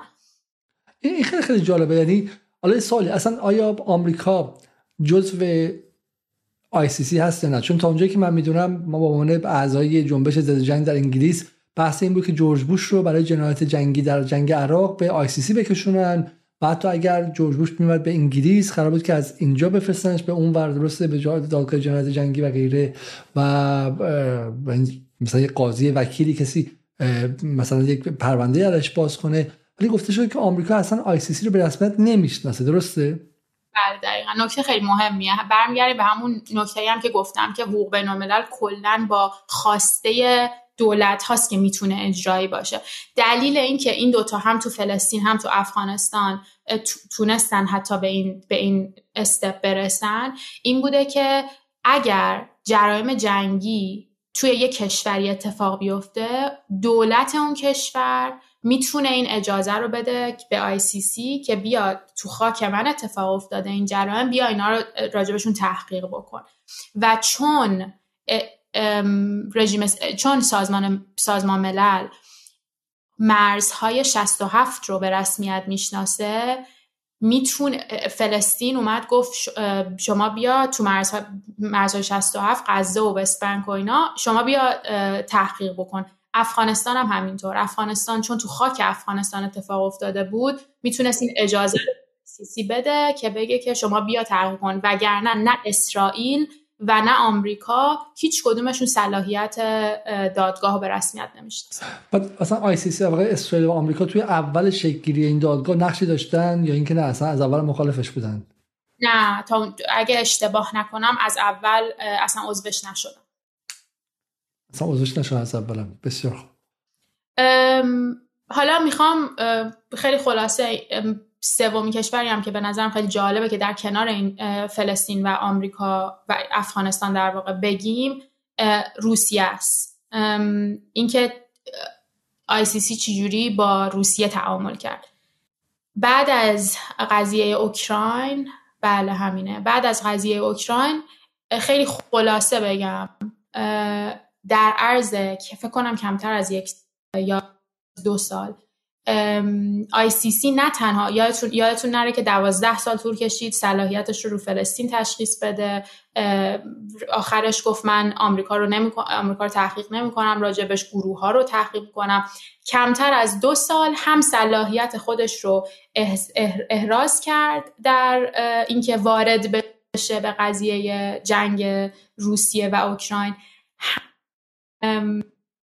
ارست وارانت به شکلی برگه, برگه حکم دستگیری حکم بازداشت. حکم بازداشت ولادیمیر پوتین رو هم صادر کردش. حکم حکم بازداشت پوتین رو هم صادر کرد برای اینکه بتونه شروع تحقیقاتش رو شروع بکنه. و همین حکم باعث شد که پوتین نره به آفریقای جنوبی برای این کنفرانسی که اخیر داشتن برای بریکس این خیلی خیلی جالبه. یعنی ما الان ببینید که خیلی نکته مهمیه.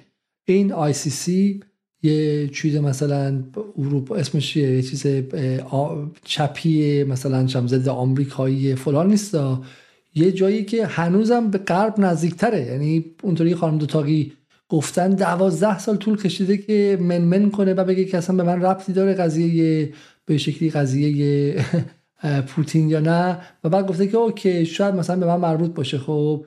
و حالا من مثلا می‌خوام از قضیه قضیه اسرائیل یا نه. و بعد گفته با خیلی چند با منمن گفته که من سر قضیه اسرائیل وارد میشم. سر پوتین بلافاصله ولی وارد شده درسته؟ و همین هم تاثیر داره دیگه. یعنی ادعا می‌کنن که پوتین از ترس اینها بلند نمیشه بره جای دیگه و و غیره و غیره. با این حال با این حالی که آمریکا در واقع اینو به هیچ می‌گیره براش اهمیتی نداره و اصلا این خیالش هم نیستش که چیزایی که به شکل اینها چیزایی که اینها میگن. یعنی یعنی جایی که تقریبا پروسته تقریبا بازم گرایشش و بازم تندنسی و نزدیکیش بازم بیشتر به نظم غربی. تا میگم رئیس کشور خیلی بزرگ غیر غربی رو بعدش حکم داده که بریم دستگیرش کنیم بریم بنزیمش پشت میلای زندان.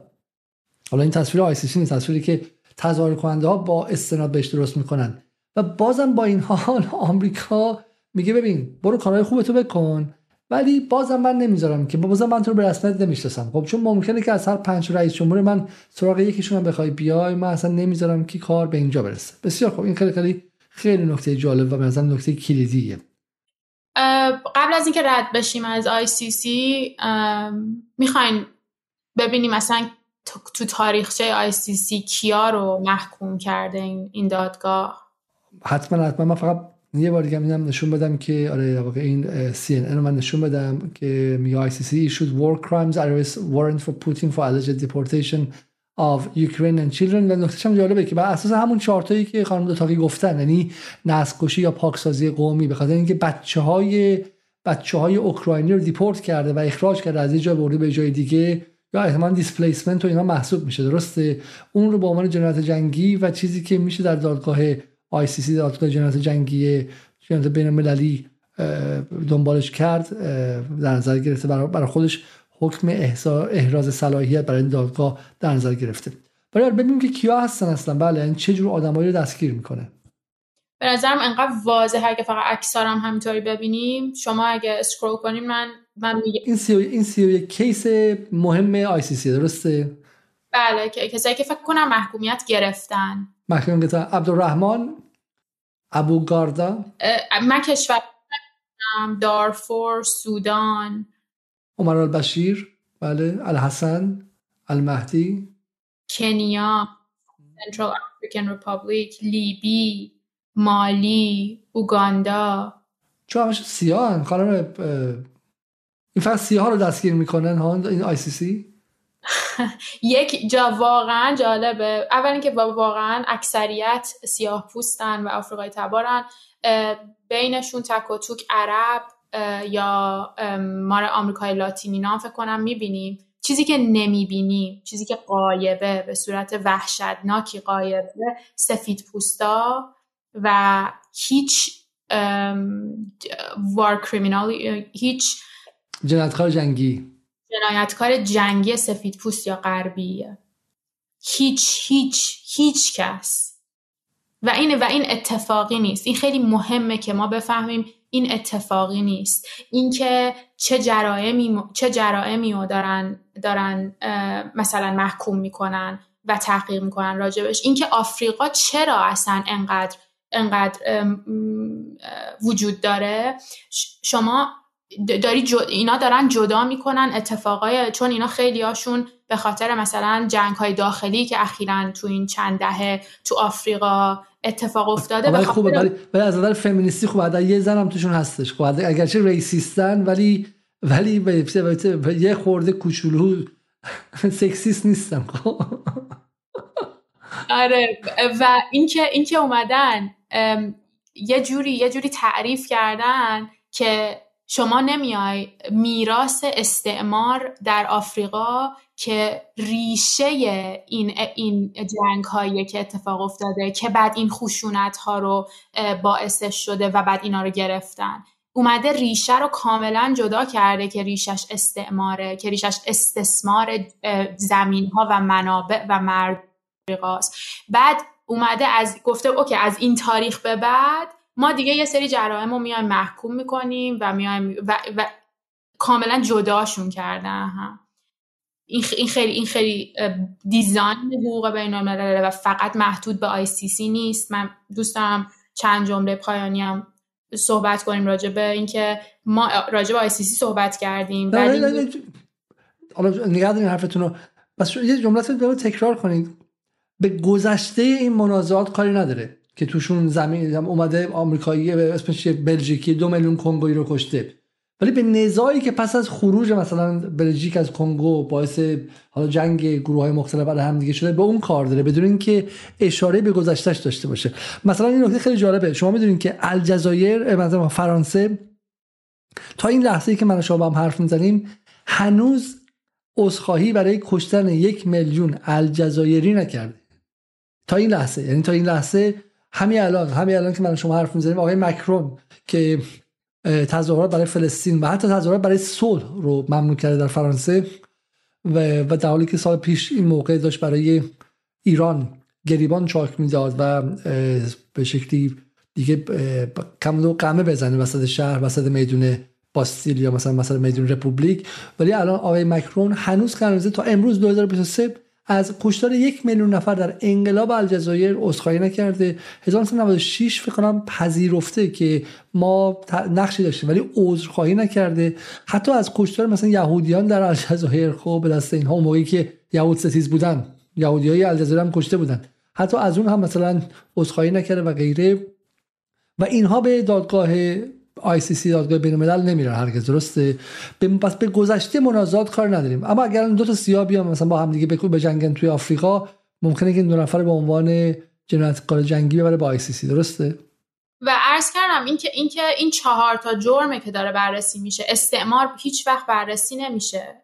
بردهداری هیچ وقت بررسی برای اینا نیومدن مکانیزم درست کنن که یه سری رو مسئول کنن و قرامت و خسارت بگیرن. اومدن یک جرایم خاصی رو در نظر گرفتن که یه آدم های خاصی رو بتونن محاکمه کنن. این خیلی خیلی نکته مهمیه. خب اما یه چیزی دارم شما حقوق خونی من ازتون بپرسم. کلا حقوق همیشه خیلی دیر می‌رسه درسته؟ وقتی به میدان میاد که به شکلی برنده ها مشخصن و تا موقع به شکلی شهر هرت دیگه و جنگ همه علیه همه است وقتی که زینفعان مشخص میشن معلوم میشه که برندگان در هر جا کجان با اون موقع میاد میگه که نه حالا باید هر کی مؤدب باشه هر کی باید به شکلی به قانون بین احترام بذاره و غیره.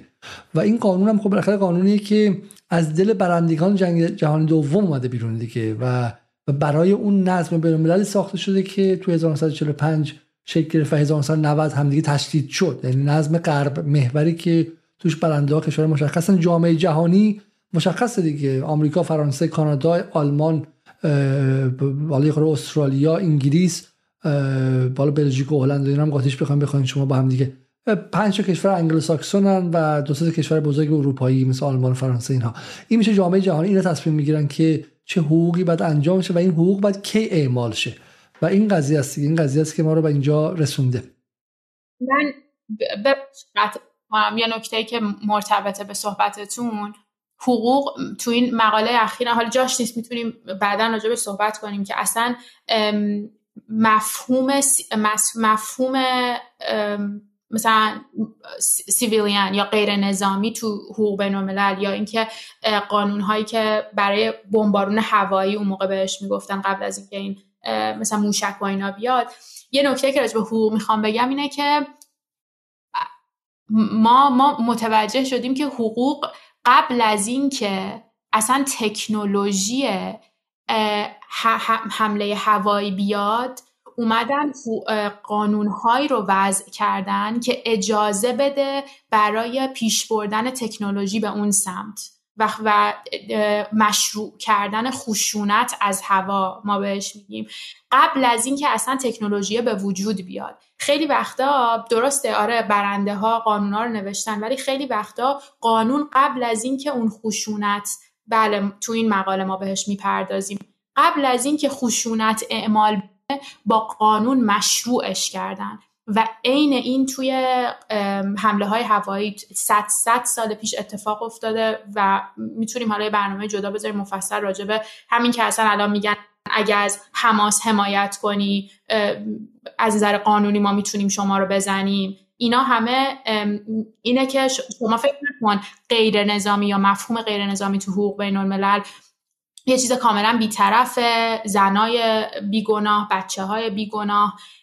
هم, نج... هم نجات توش نقش داشته هم جندر توش نقش داشته هم جنسیت توش نقش داشته. به اینکه کیا می‌تونن مورد هدف قرار بگیرن و کیا نمی‌تونن مورد هدف قرار و صد سال پیش این اتفاق افتاده. الان ما به عینه داریم می‌بینیم دارن میگن اگه آدم ها position سیاسی داشته باشن و از حماس حمایت کنن تو غزه یا بهش رأی داده باشن مشروع، مشروعه که ما بکشیمش. داره این دوباره باز تولید میشه تو و این این یه بحث جدا بخش من نمی‌خوام نه نه اصلا نه اتفاقا اصل قضیه نه اصلا ما اینجا وقت داریم برای این کار ما حالا اون توییت برهانی هم نشون داریم من به مخاطبا میگم ما اینجا چون کلاس آماده سازی دفاع دفاع دفاع مشروع مشروع مشروع. و شما هم تو توییتر که برید میگم همین امثال آقای برهانی و غیره مشغول تولید فکرهایی هستن که آدم ها رو گیج کنه. و ما اینجا می‌خوام بهشون به مخاطب ابزاری بدیم بتونه از خودش دفاع کنه. و مخاطب بدونه که غرب اگر شما می‌بینی الان قدرت سخت داره در کنارش قدرت نرم هم داره. قدرت نرم غرب فقط CNN و اون به شکلی اون دکور خوشگلش نیستش. قدرت نرم غرب همین چارچوب های حقوقی هم هستش. یعنی هر وقتی پیروز شده بعد اومده چو... میگم بعضی اینکه برنده شده اومده بعد چارچوب حقوقی هم گذاشته که بعد آدما توش گیر کنن. مثل همین شورای امنیت مثل چیزهای دیگه. ما در غرب با غرب جنگ سخت داشتیم بهمون عین الاسد حمله که تو عین الاسد کارمون به جنگ رسیده. بعد چارچوب اقتصادی داشته واسه تحریم اومده فلجمون کرده همزمان اینو حقوقی هم کرده شورای امنیت برده قطنامه آورده فلان کرده و اینا. همش با همدیگه پیچیده است. و این خیلی چیز جالبی شما میگه. میگه 1923 قوانین حمله و جنگ هوایی رو طوری تنظیم کرده که برنده خودش باشه. درسته؟ و بتونه و طوری تنظیم کرد این خیلی نکته مهم بود که ما پیدا کردیم تو آرشیوا. اینکه فقط این قوانین می‌تونست کمک کنه به کسایی که تکنولوژی تکنولوژی بمب از بالا انداختن رو اون موقع داشتن می‌خواستن شروع بکنن. یعنی فقط کشورهایی که اون موقع مثلا ایتالیا اون موقع کشورهای غربی بودن که داشتن جنگ جهانی اول رو می‌خواستن شروع کنن یا شکل بدن. خیلی ربط داره به جغرافیا به نژاد و به جنسیت و اینکه چجوری بعد اومدن اصلا به غیر غربی ها نمی‌گفتن غیر نظامی به غیر غرب اصلا می‌تونیم راجبش بعدا صحبت کنیم. بگیم بگیم چی می‌گفتن به غیر غربی ها نیتیو بهشون نمی‌گفتن سیویلی کلمه سیویلیان رو فقط بر غربی و پس پس, پس شهروند غیر نظامی منظورشون شهروند غیر نظامی سفید پوست بوده. و تو غرب. و جایی که تحت استعمار غرب هم نبوده باشه. این این اینم اینم یه نکته بود. و این میگم تو حقوق بین الملل جایی که من ازش میام این جایگاه فکری که من ازش میام معتقده که حقوق بین الملل کمک نمی‌کنه به ایمپریالیزم حقوق بین الملل خودش ایمپریالیزمه چرا؟ به خاطر اینکه تمام یا ترین مفهوم هایی که تو حقوق بین وجود داره مثل مثلا ما داریم sovereign equality کمک کنین به من. برابری حاکم. برابری حاکمیتی. برابری حاکمیت یکی از اصلی ترین اصل های حقوق بین الملله درسته؟ میگن هر کشوری یه رأی داره. هر کشوری می‌تونه مرزهای خودش رو داره حاکمیت سیاسی داره حاکمیت اقتصادی داره. بزرگترین دروغ حقوق بین الملله چرا؟ به خاطر اینکه همون جوری که گفتم توی چارچوب حقوق بین الملل تنها جایی که میشه تصمیمات الزام آور گرفت توی توی شورای امنیته که پنج تا کشور حق حق رأی دارن. تمام تصمیماتی که تو شورای توی مجمع عمومی بین یون گرفته میشه که هر اونجا هر کشوری هر کشوری یک رأی داره که معمولا هم تصمیماتی که اونجا گرفته میشه خیلی متفاوت و علیه تصمیماتیه که در شورای امنیت گرفته میشه هیچ کدوم از اونها الزام آور نیست. و چرا اومدن گفتن که حتی از تئوریکلی اومدن گفتن که باید همه همه برابرن همه کشور برابرن به خاطر اینکه مثل, مثل شما بیار تو چارچوب آدم ها ما فکر می‌کنیم که ما آزادی داریم که بریم کار کنیم. من برای این دانشگاه کارم یا برای اون دانشگاه کار کنم؟ شما برای این کمپانی کار کنیم برای اون کمپانی کار کنیم ما فکر می‌کنیم ما ما افسانه است فکر می‌کنیم ما آزادیم که بریم کار کنیم هر جا می‌خوایم. ولی واقعیت اینه که ما باید کار کنیم. چه تو این دانشگاه چه تو اون دانشگاه چه تو این کشور ما باید به خاطر اینکه بقا به خاطر اینکه زنده بمونیم باید کارمون رو بفروشیم. درسته؟ پس باید این افسانه ای که ما برابریم و آزادی داریم رو به وجود می آوردن توی حقوق بین الملل هم همینطور. باید این افسانه رو به وجود می آوردن که کشورها برابرن که بعد یه کانسپتی هست به اسم unequal treaties قراردادهای نابرابر که کشورها رو اجا... بعد کشورها رو مجبور کنن که با فکر به این که ما برابریم وارد یک سری قراردادهای نابرابری بکنن. جاهای نابرابر این قراردادها داره نگوشیت میشه و بعد استعمار رو به صورت مدرن ادامه بدن. برای دزدی رو به صورت مدرن توسط قراردادهای حقوقی با قراردادهای حقوقی ادامه بدن استعمار و استثمار رو. یعنی آمریکا وارد جایی میشه بعد با واسطه IMF یه وام خیلی گنده میده بعد اون کشور سررسید وامش اومده مجبور پس بده بگن بعد دیفالت کنه. و بعد میان میگن که قرارداد ببندیم. دو تا کشور برابر با بشن پای قرارداد. با هم برابریم دیگه قرارداد ببندیم. در واقع عملا اینه که تفنگ طرف بالا سرشه یه مثال خیلی ساده حالا برجامه. با اینکه برجام در حالت اتفاق افتاد که ایران جمهوری اسلامی خیلی تازه از خودش به شکلی استقلال نشون داده بود. نشون داده بود که حاضره که تحریم گشنگی رو تحمل کنه. بعد به کشوری بود که 40 سال تا موقع 1992 میشه حدودا 35 سال ایستادگی کرد و غیره. ولی بازم همه می‌دونن که تفنگ آمریکا اینجا بود. و این اون اگرچه جان کری و ظریف با هم دیگه راه می‌رفتن و دست همدیگه تکون می‌دادن ولی هیچ چیز اون برابر نبودش. درسته؟ چون اگر یکیشون از اون اتاق میمد بیرون دست خالی همزمان شب رسانه هاشو می‌گفتن که آقا اینا شما رو بدبخت کردن این که جمهوری اسلامی به خاطر کمک به فلسطینی ها و سوریه اونا رو ترجیح داد مردمش رو بدبخت کرد. و پول قدرت و تفنگ اقتصادی به اسم دلار دست آمریکا و برای همین هیچ چیز برابری در اونجا وجود نبود. پس خیلی جمله جالبی گفتین شما. این ترم ها و مفاهیم حقوق بین الملل مثل حتی حتی برابری حاکمیتی که آقا همتون توی سازمان ملل نفر یه رأی دارین. برابرید. خب بین فیجی و آمریکا نفر یه رأی دادید. خب ولی این احساس کاذب رو به ملت ها بده که ما برابریم و این باعث که روابط استعماری قرن 18 19 و اول قرن 20 باز تولید شه ولی با درد کمتر با درد و خونریزی کمتر.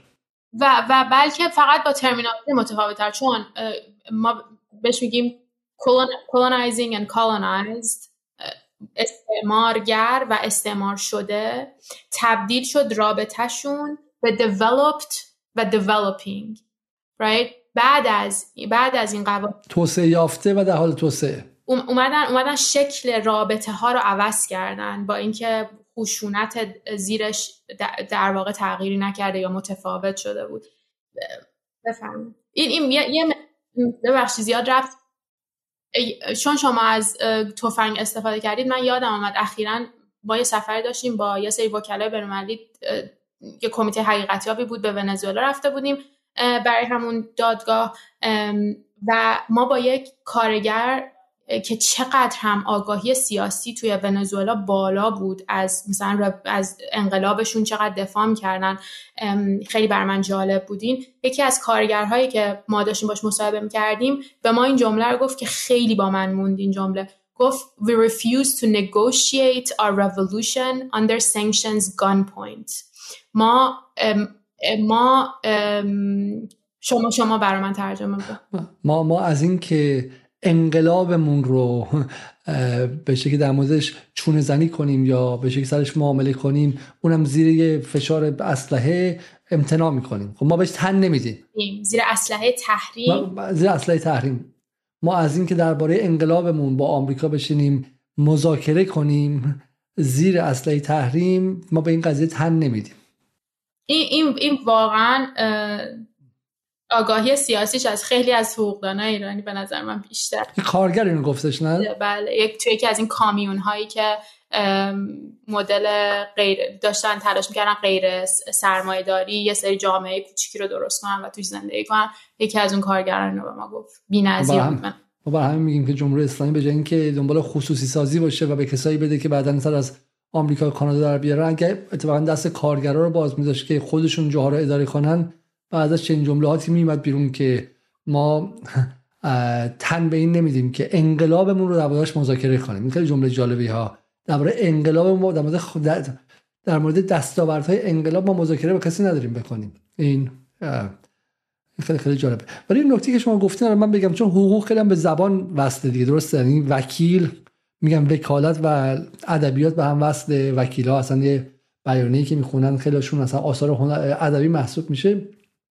سال این جنگ اسرائیل حالا خود دیگه داریم از بحث خارج میشه ولی برای من همش فکر می‌کنم که زبان زبان یه میدان مینه و کسی که می‌تونه زبان رو ازش اسلحه بسازه برنده است. ببینید اسرائیل چقدر با این زبان کار کردن. از این همه حساب شده است. یعنی زبان رو و ادبیات رو توی دانشگاه افسری درس میدن توی ارتش درس میدن خب ما توی زمان جنگ علیه ترور داشتیم که رامسفلد کسایی استخدام کرده بود که ترمینولوژی یا کلمات درباره جنگ رو عوض کنند. به جای تورچر یا شکنجه که صدها سال بود که ممنوع بودهش حداقل از ابتدای 1945 قانونا ممنوع بود و شکنجه چیزی بود که بهش بد نگاه می‌شد بعد از قرون وسطا. به جای اون گفتن که چی؟ Enhance and interrogation technique. درسته؟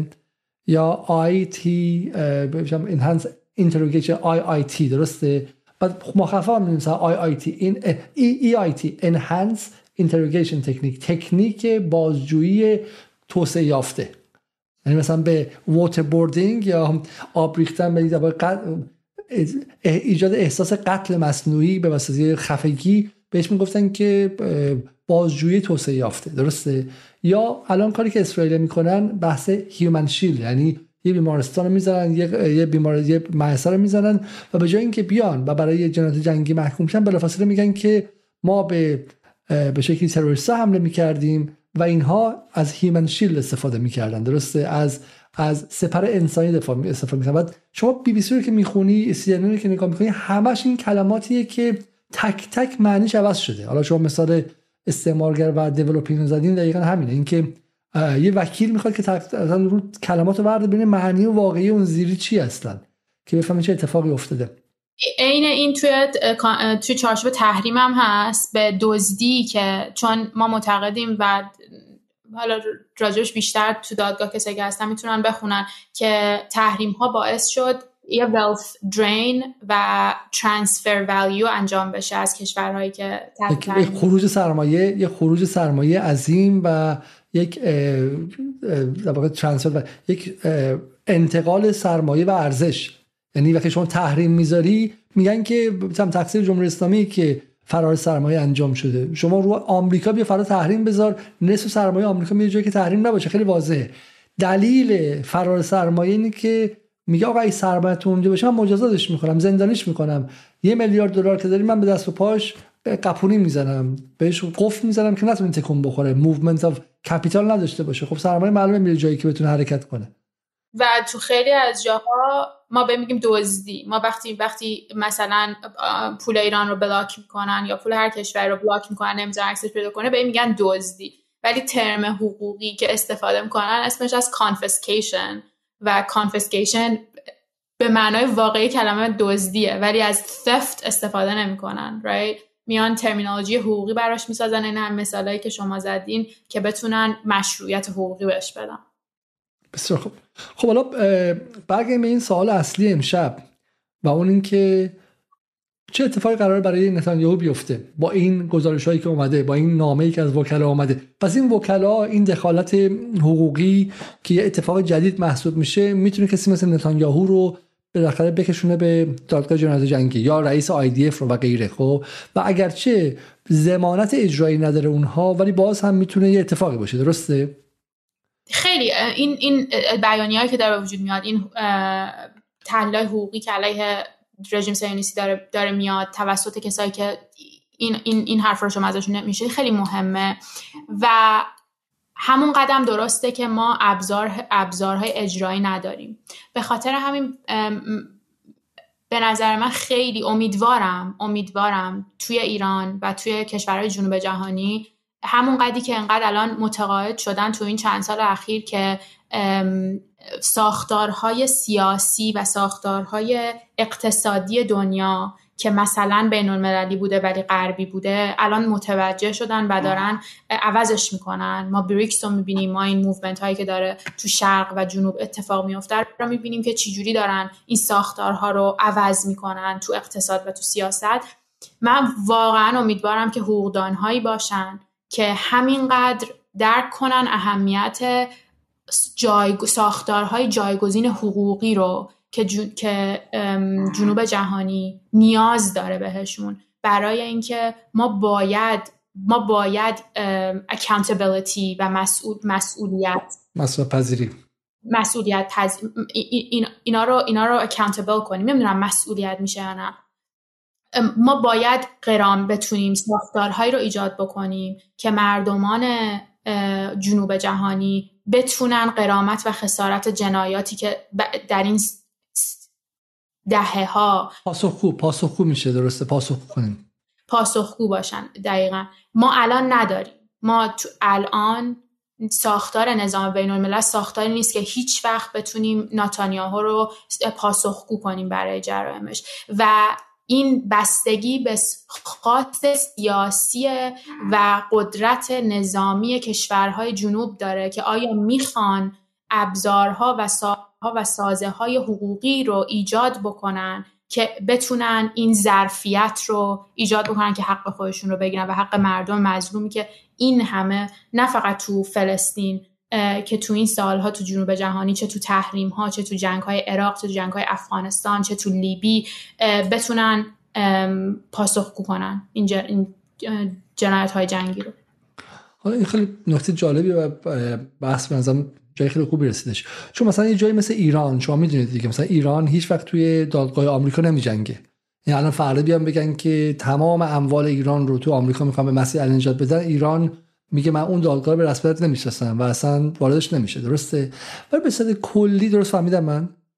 بله و داره این اتفاق میفته اینو شما دارین مثال می‌زنید ولی واقعا از پولهای بلوکه شده ایران citizen های آمریکایی حق دارن و این کارو کردن که ایران رو sue کنن و برن دادگاه پرونده درست کنن و غرامت بگیرن و اون پول از پولای بلوکه شده ایران میاد. و مسیح علی نژاد هم اتفاقا این کار کرده و این پول رو گرفته. خب حالا آمریکا میگه اینو دادگاهی به شکلی خود من دادگاه داخلی خود من و قوانین داخلی من قوانین بین الملل نیستش و منم تو کشور خودم زمین خودم قوانین خودم ولی به نظر میاد که یه رویه کلی در مثلا جمهوری اسلامی هستش که احساس می‌کنه که در این دادگاه بین المللی چون اینا سوگیری دارن اصلا جنگیدن اینجا خیلی به نفع ما نیستش درسته؟ و شما میگید که درست سوگیری دارن. اصلا فایده این که ما یه چون قدرت نرمه دیگه. ما تو قدرت نرم خیلی قوی نیستیم.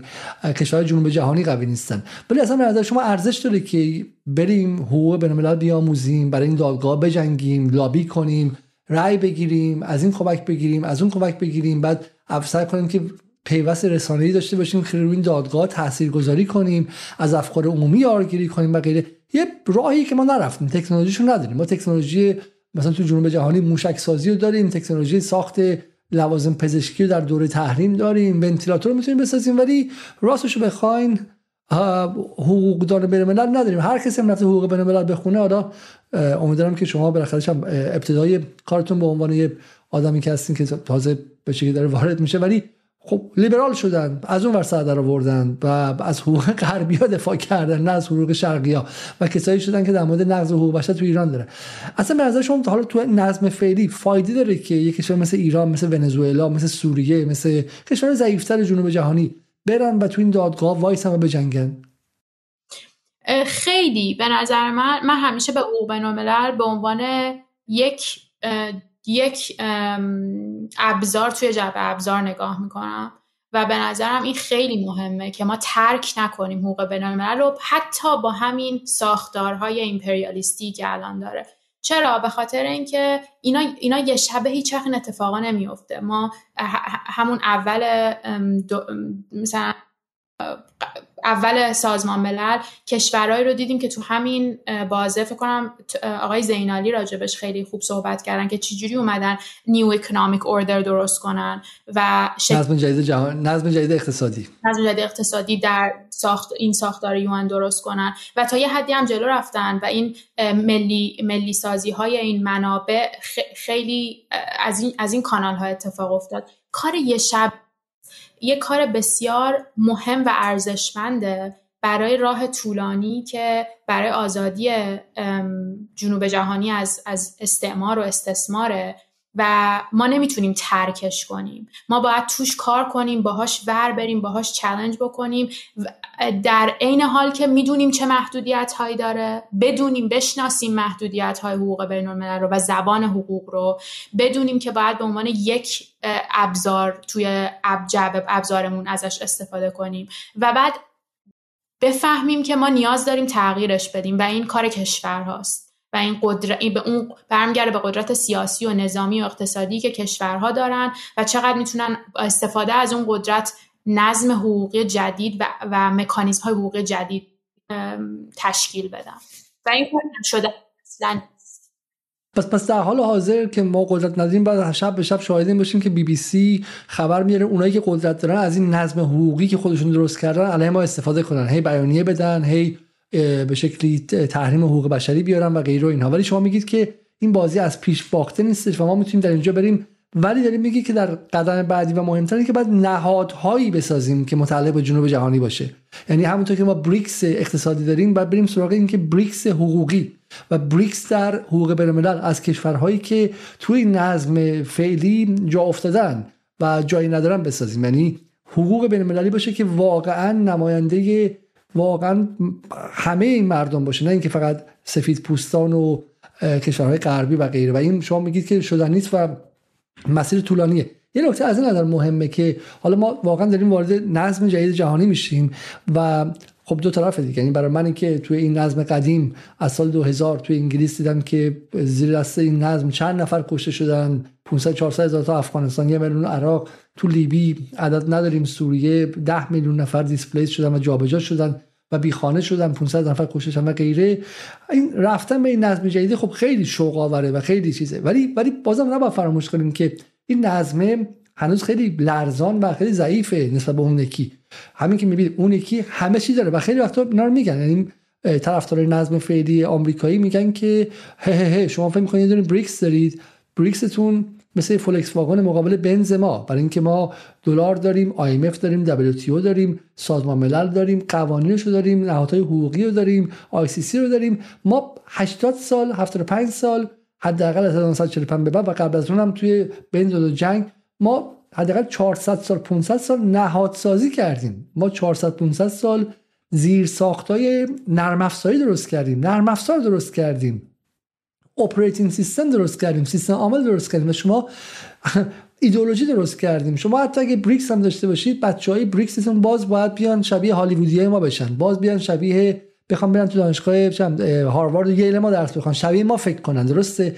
نرم افزارا اون خواهد بود و این حقوق بین المللشون هم حقوق بین المللی خواهد بود که ما پایش ریختیم و از دل ما میاد بیرون. درسته؟ و همین جنگ به این سادگی نیستش که حالا خیلی ها به شکل دیگه پیروزی تموم شده می‌دونن و مثل داستان جنگ اوهده دیگه مشغول جمع کردن قنیمت جهان پس آمریکایی هستن. خیلی این جهان آمریکایی خیلی ریشه داره و تا به شکلی واقعا این ریشه های نرم افزایش تضعیف شه خیلی خیلی کار طولانیه. خب من بفرمایید شما. من ارزی ندارم. بسیار خب حالا چون فقط من برای اینکه تا اینجا شما رو آوردیم و به عنوان حقوقدان من فقط شاید بد نباشه که از شما کمکی هم بگیریم درباره این نقض خیلی فاحش آزادی بیان در کشورهای غربی. من دیروز در تظاهرات لندن که بودم چند تا از دوستان قدیمی و همکاران قدیمی که مثلا استاد دانشگاه هستن دوتاشون آلمانی بودن و باور نکردنی بود حرفایی که در آلمان می‌زدن. اینکه در کمپس ها و در به شکلی محوطه های دانشگاهی در آلمان هر گونه چیزی که نماد فلسطین باشه اگر نشون بدید ممنوعه. از جمله چفیه.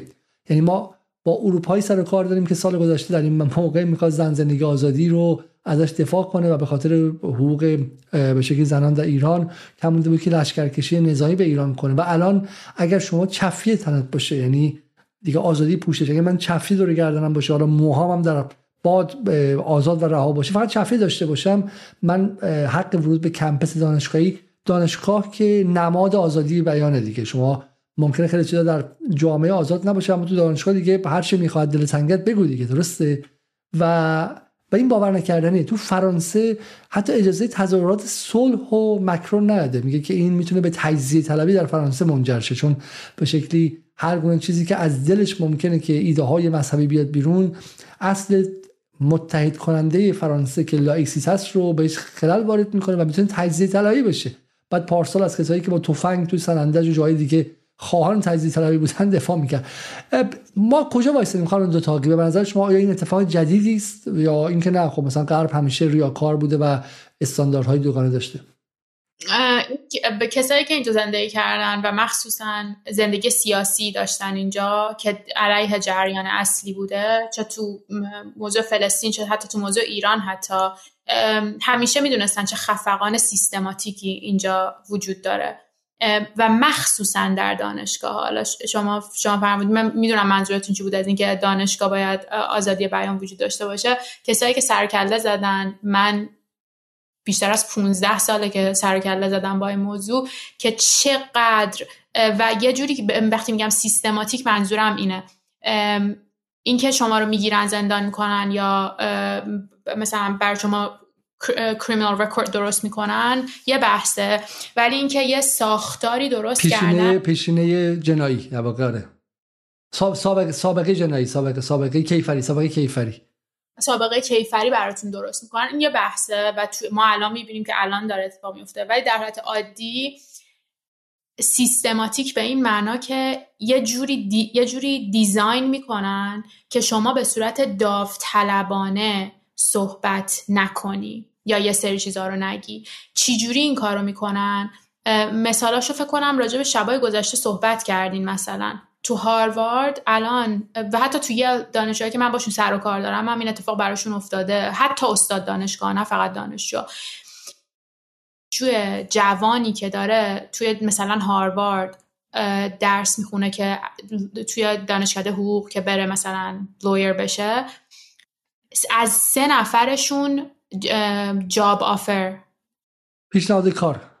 پیشنهاد کاری که این فرم های حقوقی داشتن از سه نفرشون کارشون رو گرفتن و گفتن ما دیگه شما رو استخدام نمی کنیم این هزینه هایی که درست می‌کنن یعنی از حیات سیاسی و حیات اجتماعی شما رو ساقط می‌کنن.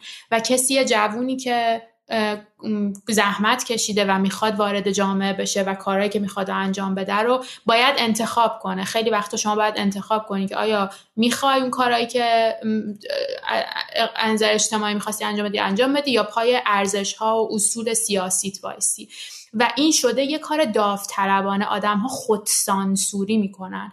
و اینو کسایی که اینجا هستن به عینه می‌بینن که خیلی ها شما می‌تونیم می‌بینی تو محیط های شخصی خیلی رادیکال اتفاقا position شون راجع به فلسطین ولی نمی‌تونن اینا رو بگم. نمیت براشون هزینه هزینه سازه. یکی این دانشگاه ها من, من اینو بگم برای اینکه مخاطب نکنه الان مثلا چند با پروپاگاندای ضد غربی طرفه. بی بی سی بی بی سی انگلیسی نوشته. Harvard letter. داستان Harvard letter شما می‌دونید که نامه‌ای بود که چند تا دانشجوهای به شکلی بی اید اینجا طراحی نوشتن. بعد گفتیم که اولا که از تمام رسانه های رسمی آمریکا آدمای بزرگ گفتن به جون اینا که اینا ضد یهودن و کثیفن و غیره. بعد اتوبوس و کامیون کرایه کردن دست شهر بوستون و عکس اینا رو گذاشتن. عکس بچه چهار بچه 18 ساله رو گذاشتن روی کامیونا به عنوان اینکه نگاه کن اینا ضد یهودن. یعنی مثلا مشابهش اینه که الان مثلا توی دعواهای داخل دانشگاه ایران دو بچه مثلا شعار بدن بعد یه نیروی مثلا به شکلی مثلا یه وزارت خونه ای با کلی سرمایه و بودجه اتوبوس ها رو کرایه کنه عکس این بچه ها رو مثلا بذاره رو اونها که اینها ضد انقلابن اینها ضد ایران و غیره و دور تا دور شهر بچرخونه خب و این بی بی سی میگه. و اینها لوز جاب آفرز یعنی اینها بالاخره می‌خواستن کار کنن دیگه درسته؟ و می‌خواستن بعد از درس خوندنشون پول برام حالا این context شما بگیم که چرا باید کار کنن؟ چون هزینه درس خوندن تو هاروارد چقدر خانم دوطاقی؟ خیلی سالی برای سال برای undergrad حالا من لوشو نمی‌دونم برای برای برای دوره لیسانس 100 هزار دلار law school چقدره؟ سالی فکر می‌کنم law school 100 هزار دلار کمتر نیست. فکر می‌کنم quote می‌کنم. این این شهریشه فقط درسته؟ فقط شهریه بله. برای همین وامی که شما باید بگیری که بتونی درس بخونی با هزینه زندگی که مثلا 23 هزار دلار باشه 20 هزار دلار باشه 120 هزار دلار. ضرب در 4 سال که لیسانس تو آمریکاست یعنی شما با یه بدهی 360 یا 400 هزار دلار که با پول امروز ایران میشه حدودا 4 6 تا 4 4 5 تا با 20 میلیارد تومن بدهی در 20 سالگی وارد جامعه میشی. اولین کاری که باید بکنین که پول وامو پس بدی. وام بانک رو پس بدی بگن بهرهش میره بالا. برای این به کار نیاز داری. کار رو برای تفریح نمی‌کنی. بگی آره من کار نمی‌کنم. میرم خونه مامان بابام مثل ایران. یه مدت می‌خورم خب توییتر بازی می‌کنم توی فضای اجتماعی به این اون فوش میدم و احساس آزادگی می‌کنم. نه تو لحظه ای که درس تو انگلیس تو آمریکا تموم شد باید بری پول وام تو پس بدی. وگرنه وگرنه نابود میشی. و اینها رو نابود کردن. اینا با 400 350 300 هزار دلار بدهی به بانک تا آخر عمر بدون کار کردن و برن تو مکدونالد کار کنن. یا یا باید برن تو مثلا اینجایی که مثلا فری می‌دونین جاهایی که جاهایی که منفعت وکیل تسخیری دارن وکیل تسخیری دارن به شکلی خیلی ارزون تره و قیمت پایینه. دقیقا. و هیچ جایی که لابی اسرائیل توش باشه و لابی صهیونیستی باشه که تخ... اکثر جای آمریکا و اکثر مخصوصا لافرمای آمریکا اینا نمی‌تونن دیگه جواب بگیرن. و خیلی جالبه که یعنی از یه نامه این بچه های دانشجو اینقدر ناراحت شدم. این حالا من این سوال یه بار دیگه کردم یه بار دیگه می‌پرسم. اینا نشونه چیه؟ اینکه این بچه ها به رغم اینها من امروز باز تظاهرات خیلی بزرگی جلوی هاروارد بود بازم. به رغم همه این فشارها ولی و اس اساتید اینها باز میان نامه 400 امضا رو امضا می‌کنن. اینا نشونه چیه خانم دوتاقی؟ اینا جدیده تقریبا درسته؟ اینا نشونه آگاهی. آگاهی این نسل جوونی که با حالا سوشال مدیا فعال بودن. من خودم به سالهای زیادی فعال توی کانادا فعال دانشجویی بودم. این گروه های دانشجویی که توی این چندین سال اخیر تو موضوع فلسطین مثلا کار کردن خیلی زیاد آگاهی این نسل رو بارا بردن و به نظر من سوشال میدیا هم خیلی مؤثر بوده توی تکثیر این آگاهی و توی بالا بردن فهم آدم ها از حقیقتی که داره اتفاق میافته. بسیار حالا من نشون بدم. فرستاده بودم که دانشگاه هاروارد یکی از فاندراش که زاینیست بوده گفته من دایوست دارم می‌کنم. یکی از یعنی پولمو دارم می‌کشم بیرون. از این سرما سرمایه گذاریم رو هم برمیدارم و دارم خارج می‌کنم سرمایه گذاریم رو. و مثلا یه جایی که من هستم یه دانشگاه خصوصی محسوب میشه دیگه. خیلی زیاد فاندر صهیونیست داره. و این باعث میشه که اصلا جای تنفس نباشه. برای هیچ گونه حتی اگه تو دانشگاه به صورت یک سازمان آدمهایی باشن که با فلسطین همدل باشن بله این اون فاندریه که گفته من دارم قطع می‌کنم رابطمو با هاروارد. وقتی میگیم سیستماتیک اینه. منظورمون این نیست که شما رو دو روز می‌برم بازداشتگاه سوال می‌کنم برمیگردم منظور اینه که خیلی به صورت متریالی و خیلی به صورت مالی و مادی تو زندگی افراد و توی سازمان ها دانشگاه ها تاثیر داره صحبت کردن راجع فلسطین. هزینه داره. این خیلی جالبه. اصلا بیام این جایی که هستش ربای اصلا یه خاخامی رئیسش هستش درسته؟ پرزیدنت اینجا بوده. ربای بی الکا این نکته مهمه شاید برای مخاطب فارسی اونقدر معنادار نباشه چون تو ایران هنوز کار غیر دولتی داشتن یا به شکلی فقط کار غیر دولتی داشتن ولی مثلا میشه خارج از نظام بقا داشتش احتمالا.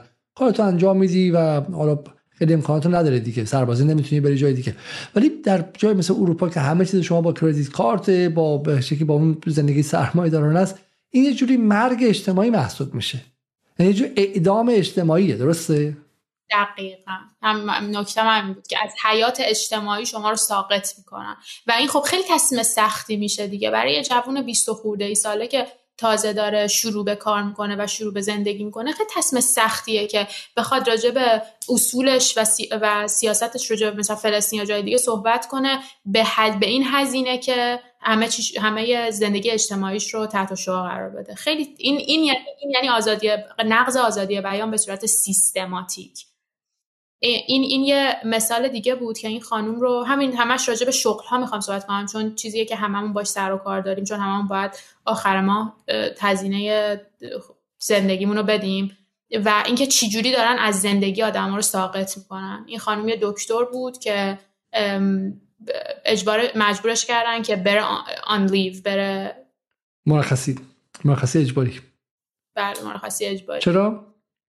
به خاطر اینکه از فلسطین حمایت کرده بود. و اینایی که اینایی که دارید می‌بینید هیچ کدوم position های رادیکال نداشتن ها که حتی از حماس دفاع کنن یا اینا صرفا محکوم کرده بودن کودک کشی توسط رژیم صهیونیستی در در فلسطین رو. خیلی جالبه چون اون موقعی که واکسن کرونا کشف شد و یک آلمانی ترکی آلمانی ترکی تبار ترک تبار بودش چقدر تو ایران گفتم ببین در آمریکا مسلمان ها چقدر راحتن چه زندگی دارن ولی ما خاک بر سرها اینجا چم نداریم اینها. ولی این به, به یه باد بنده مثل اینکه این آزادی برای مسلمان ها تا وقتی که از به شکلی چارچوب ایدئولوژیکشون خارج نشین. چیزی که نوشته بود اینه میگه که من مجبورم که اینو بلند بگم برای همینه که به این مردم شجاع سازمان یافته و آم این از دانشجو دفاع کرده بود. من به این دانشجویان شجاع سازمان یافته و پر پرشور میپیوندم خب که از کالج های مختلف دانشگاه آتلانتا اومدم و دور سفارت اسرائیل جمع شدن. تشکر از دانشجویان امروی که برای به شکل ادالت در فلسطین جنگیدن. و این به خاطر این خب این اخراج میشه. و این چیز بخاطر تاثیر خواهد داشت چون به شکلی ما داریم غرب دیگر رو می‌بینیم. بالاخره این غرب فردا باز می‌خواد بیاد و بالاخره این غربی که تصویرش به کسی که میگه بیا مهاجرت کن اینجا این نیست که بیا اینجا وضعیت بهتر میشه چون الان همه می‌دونن که اگه می‌خوای سرمایه گذاری کنی برو سمت چین برو سمت شرق. وضعیت اونجا خیلی خیلی بهتر میشه. از نظر اقتصادی که اون به شکلی اون مشوق هایی که آمریکا 20 سال پیش داشت رو نداره. همه می‌دونن. بالاخره اقتصادی که لرزانتر از 20 سال پیشه. من نمیگم سقوط کرده و وجود نداره نه. هنوز ابرقدرت اقتصادی جهان تو اطلاع ثانوی. ولی ابرقدرت رو به افولیه و چیزی که آمریکا رو جذاب می‌کرد توی اون فیلم هالیوودی برای بچه 18 ساله برای غیره اینه که همونجا پول در میارم همین که من برابرم با نفر بغلی. اگه من سیاه باشم می‌تونم رئیس جمهور شم مثل باراک اوباما. اگه مسلمان باشم هر جا خواستم می‌تونم نماز بخونم. و هم می‌تونم آزادی بیان دارم. اگه اون می‌تونه قرآن آتیش بزنه منم می‌تونم شم بیام از فلسطین دفاع کنم. درسته؟ و به نسبت حالا فرانسه و آلمان هم حالا واقعا آزادی بیان در آمریکا خب روی کاغذ خیلی خیلی بهتره. ولی اتفاقی که الان داره میفته یه مقدار این تصویر آمریکا داره واقعا عوض می‌کنه و این در دراز مدت معنی اقتصادی هم خواهد داشت برای آمریکا و همینطورم چهره اقتدار نرم آمریکا رو به ضربه خواهد زد. همونطور که مثلا سر بحث کرونا ما دیدیم که آمریکا چقدر ضربه خورد. با اون کشور شلخته در داغون در مقابل چینی که تونست به شکلی مانع از مرگ ها نفر شد بریم سراغ بعدی و این چی داستان؟ case ای case ای شبیه به هم. یک آهان ایشون ایشون حتی public ایشون عمومی هم نگفته بود. ایشون message های شخصیش با یکی اسکرین شات گرفته شده بود توسط کسی که بهش message داده بود و پخش شده بود و به خاطر message شخصیش نه در یه پلتفرم عمومی. به خاطر پیام های شخصیش ایشون هم یا معلق شده یا کار بیکار شده. برگردیم می‌تونیم ببینید اما مسئله شخصی که اگه مثلا تو ایران لو بدن میگن که مثلا فلان نیروی امنیتی داره زندگی شخصی شما دخالت می‌کنه. اینو آوردن بیرون و بر اساس این کسی رو اخراج کردن. اخراج شده و ایشون خودش وکیل بوده در شیکاگو و ایشون اخراج شده. بله. Expert MRI is aware of disturbing anti-Semitic comments posted by Dr. Andrew Thierry on his personal Twitter account. شرکتی به اسم Expert MRI که جایی که MRI می‌گیرن میگه که من ما از کامنت های antisemitic دکتر اندرو ثیری آشنا هست مطلع شدیم و با چیکار می‌کنیم effective immediately آه از همین لحظه ایشون دیگه chief medical officer نیستش دیگه رئیس پزشکان نیستش و هیچ ارتباطی با کمپانی ما نداره اردنگ. و خیلی جالب این تاکتیک هایی که داره توسط سهیونیست های فاشیست استفاده میشه که اینطوری مس ایمیل می‌زنن به دانشگاه ها یا سر کار اینا و باعث میشه که اینا کار بیکارشن عین همین تکنیک ها پارسال توسط یه سری فاشیست ها و یه سری کسایی که حالا فعال بودن در مقابل خیلی از ایرانی ها اتفاق افتاد. توی, توی جریان زن زندگی آزادی به همین طریق هر کسی که مخالف جریان اصلی صحبت می‌کرد اینجوری بهش میگن doxxing توی اینترنت حمله می‌شد بهش و یه سری ایمیل های شدید می‌زدن که از کار بیکار کنن اینا رو. یعنی چی میشه توضیح بدین این رو؟ بله هم این این page ی که تو این اینا رو من براتون فرستادم یک page صهیونیستی هست که میاد پروفایل این آدم بهشون message می‌گیرن از آدما که این آدم این مثلا بیانیه داده یا صحبت کرده. اینا میان شروع می‌کنن هماهنگی mass email شروع می‌کنن ایمیل دادن و contact کردن با سر کار این آدما چه دانشگاه باشه چه دکتر چه وکیل باشه چه پزشک باشه و فشار شدید میارن که اینا رو اخراج بکنن. و این تکنیک ها این, این یه سری تکنیک های ساکت کردن آدم هاست دیگه. این تکنیک ها پارسال هم خیلی اتفاق افتاد توی پارسال دقیقا. یعنی خیلی از دانشجوهایی که در خارج کشور بودن ما تو این برنامه های space جدالمون چند مورد داشتیم. خانم ایتالیایی بود در دانشگاه بولونیا آقای بود در دانشگاه تورنتو اشتباه نکنم یک دانشگاه تورنتو. که به شکلی دانشجوها صدها ایمیل زده بودن به دانشگاهشون که اینها به شکلی طرفدار قتل زنها در ایران هستن. اینها از به شکلی اعدام شهروندان ایرانی دفاع می‌کنن. اینها مخالف آزادی زنان هستن و به شکلی نباید تو این دانشگاه باشن و خیلی وقت دانشگاه مثلا ازش خواسته بودن که اینها رو ساسپند کنه و, بهشون فشار بیاره دقیقا. خب بریم سراغ خبر بعدی. خیلی داره واقعا هم دردناک و جالب میشه. این من اینو بتونم اینجا خود کوچیکترش کنم که مخاطبا بتونم ببینن. بله. این ماجراش چیه؟ سامدون یک نتورک برای همبستگی با اسرای فلسطینیه که چپترهای مختلف داره تو از کانادا تا برلین تا ایران هم چپتر دارن. خیلی جا کار می‌کنن و کارشون حمایت از اسرای فلسطینیه. به خاطر تظاهرات هایی که خیلی تو آلمان این اخیرا همیشه برگزار می‌کنن ولی خب اخیرا شدیدتر شده آلمان اومد به صورت کلی وجود حقوقیشون رو لغو کرد و گفت شما حق ادامه فعالیت در هیچ کاری رو ندارید.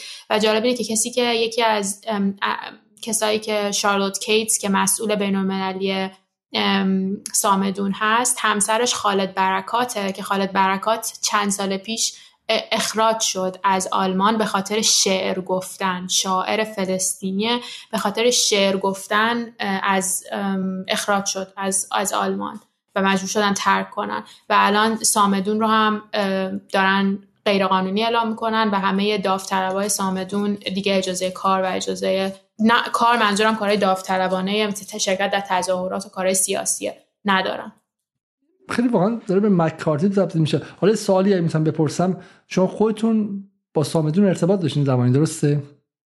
بله بله من به صورت داوطلبانه بعضی می‌کنم تو برنامه‌هاشون بعضی وقتا کمک می‌کنم بهشون توی ایران و یا درباره ایران به ترجمه می‌کنم سری بعضی وقتا براشون از این کارا. الان خودتون نگران نیستین که براتون مشکل به وجود بیاد؟ نگرانی که کلا همه جا هست برای کسایی که صحبت می‌کنن علیه جریان اصلی. ولی خب بعضی وقتا یه سری حقیقت ها اصولی وجود داره که آدم نمی‌تونه سکوت کنه. و خب تو شرایط فعلی الان این به شکل این حرفا نمی‌تونه براتون پرهزینه شه؟ امیدوارم که نشه دیگه. بسیار ما در اصلا تضمین نمی‌کنم اگه از اینجا رفتی هر اتفاق گفته تقصیر جدال نیستش. یه چیزی حالا در خود فضای انگلیس اتفاق افتاد که من از مطالب انگلیسی نمی‌خونم از مطالب خود خبرنگار بی بی سی می‌خونم. مهرداد فرهمند میگه میگه شش خبرنگار بی بی سی عربی صرفا به سبب لایک کردن توییت هایی در همدلی با فلسطینیان از کار معلق شدن. دو تا از این شش همکار سالها کار کردم و شهادت می‌دهم از بهترین های بی بی سی عربیان. سالی نبیل خانم با حجاب در گوشه پایین سمت راست. سه سال و نیم در دفتر قاهره میزهای من کنار هم بود و ندا عبدالسمد گوشه پایین سمت چپ عکس که بیش از هفت سال با او کار کردم. از روزنامه‌نگاران قدیمی و سرشناس لبنان و جالب این که فیلم درباره یهودیان لبنان سا که به عنوان نمونه بیطرفی در روزنامه‌نگاری مثال زده میشه و جایزه برده. بی بی سی لایک های این خبرنگاران را نقض بیطرفی قلمداد کرده اما اگر بی بی سی این ضابطه را عادلانه اجرا کند باید بیش از نیمی از کارکنان بخش های زبان های خارجی از کار معلق شوند. و این باور نکردنی. برای لایک لایک توییت لایک توییت. یعنی طرف سی سال با بی بی سی کار کرده و همه قوانینش هم تن داده. جایی که بی بی سی خواسته حق و ناحق کنم صداش در نیاورده که آسته به راسته بیاد که به گربه شاخش نزنه و اینجا برای لایک لایک لایک لایک لایک لایک نکنید. و خب، نشونه در واقع نتیجه ای که ما می‌گیریم این که لایک کردن هم خطرناکه. و این بعدی و پایانی مال York. دانشگاه York چه اتفاقی افتاد؟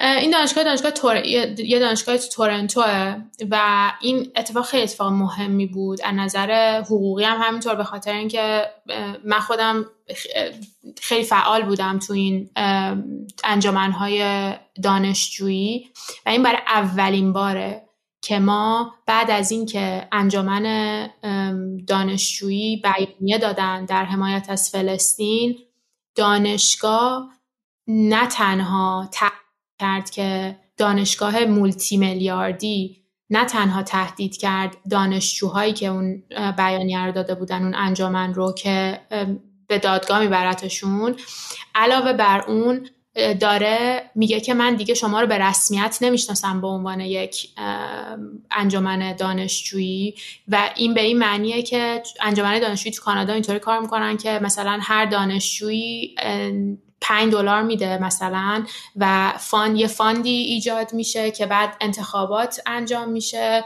و انجمن دانشجویی کار می‌کنه. و داره میگه که من شما رو به رسمیت نمی‌شناسم و از منحل می‌کنم. انجمن دانشجویی رو منحل می‌کنم. و این یه اتفاق عجیبیه توی کانادا. به خاطر اینکه شما با منحل کردن دانش انجام دانشجویی داری دیگه پول نمی‌گیرن دیگه نمی‌تونن کار کنن دیگه نمی‌تونن حرف بزنن و دیگه نمی‌تونن دانشجوها رو رپرزنت کنن. دیگه نمی‌تونن نماینده دانش نمایندگی کنن. و این اساسا حق آزادی بیان و حق ارگنایز کردن و مثلا اینکه صحبت کنن و آزادی اندیشه و همه اینا رو داره ازشون می‌گیره. و علاوه بر اینکه این دوتا رو گفته بود از تک تکشون هم گفته بود باید باید استعفا بدین یعنی به صورت شخصی گفته بود این که این چهار پنج نفری که چند تاشون هم اتفاقا ایرانی بودن گفته بود باید استعفا بدین. و یه دانشگاه با این عظمت یه انجمن دانشجوهای کوچولو اینطوری رو اینطوری داره با این شدت داره مورد حمله قرار میده به خاطر بیانیهشون. این بیخود باور نکردنی چون حالا این اصطلاحات برای ما حق آزادی سازماندهی چیزی که توی بیانی ها علیه ایران استفاده میشه که مثلا ایران اجازه نداده که کارگرا سندیکا داشته باشن. ایران اجازه نداده که مثلا براندازها یا کسایی که با جمهوری اسلامی مخالفن حق سازماندهی داشته باشن. حق ایجاد تشکل حتی برای مخالفت با یه حکومتی جزء حقوق بشره. درسته؟ اگر شما فقط دست به کار مسلحانه نزنی حق داری که انجام بدی. برای همین تو بیانیه‌ای که تو این سالها از دیدبان حقوق بشر عفو بین ملل یا حتی راپورتر یا گزارشگر ویژه حقوق بشر علیه ایران بوده همیشه این اصطلاحات بوده. ما این وسط وسط تورنتو گفتیم درست یورک؟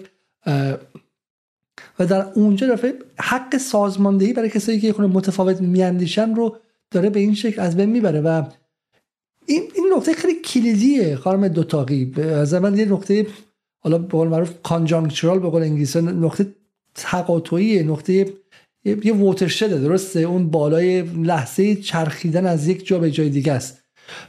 شما شما خیلی وقت شما در غرب زندگی می‌کنید. من از سال 2000 هستم. شما فکر کنم که تقریبا بعد همون موقع ها باشه. درسته؟ ما جنگ علیه ترور رو دیدیم که بله یه دفعه شبه شکنجم عادی شد. ولی این فریم ورک حقوقی رو همچنان نگه داشتن. این چارچوب حقوقی و این ترمینولوژی و این زبان ولی این زبان رو من دارن می‌ذارن کنار. این نشونه چیه؟ این نشونه این که آیا واقعا اینقدر چرا برای اسرائیل برای یه حمله اینجوری دفعه اینقدر سراسیمشن که این ابزار مهم تو جعبه ابزار غرب رو بندازن بیرون. چون بخاطر فردا می‌خوان از این علیه اوکراین و روسیه استفاده کنن. پس فردا می‌خوان علیه چین و بحث اویغورها استفاده کنن درسته؟ پس اون فردا علیه نیکاراگوه. و این جعبه ابزار رو دارن خیلی باش بد رفتار می‌کنن که فردا کسی نمی‌خره اینو از غرب.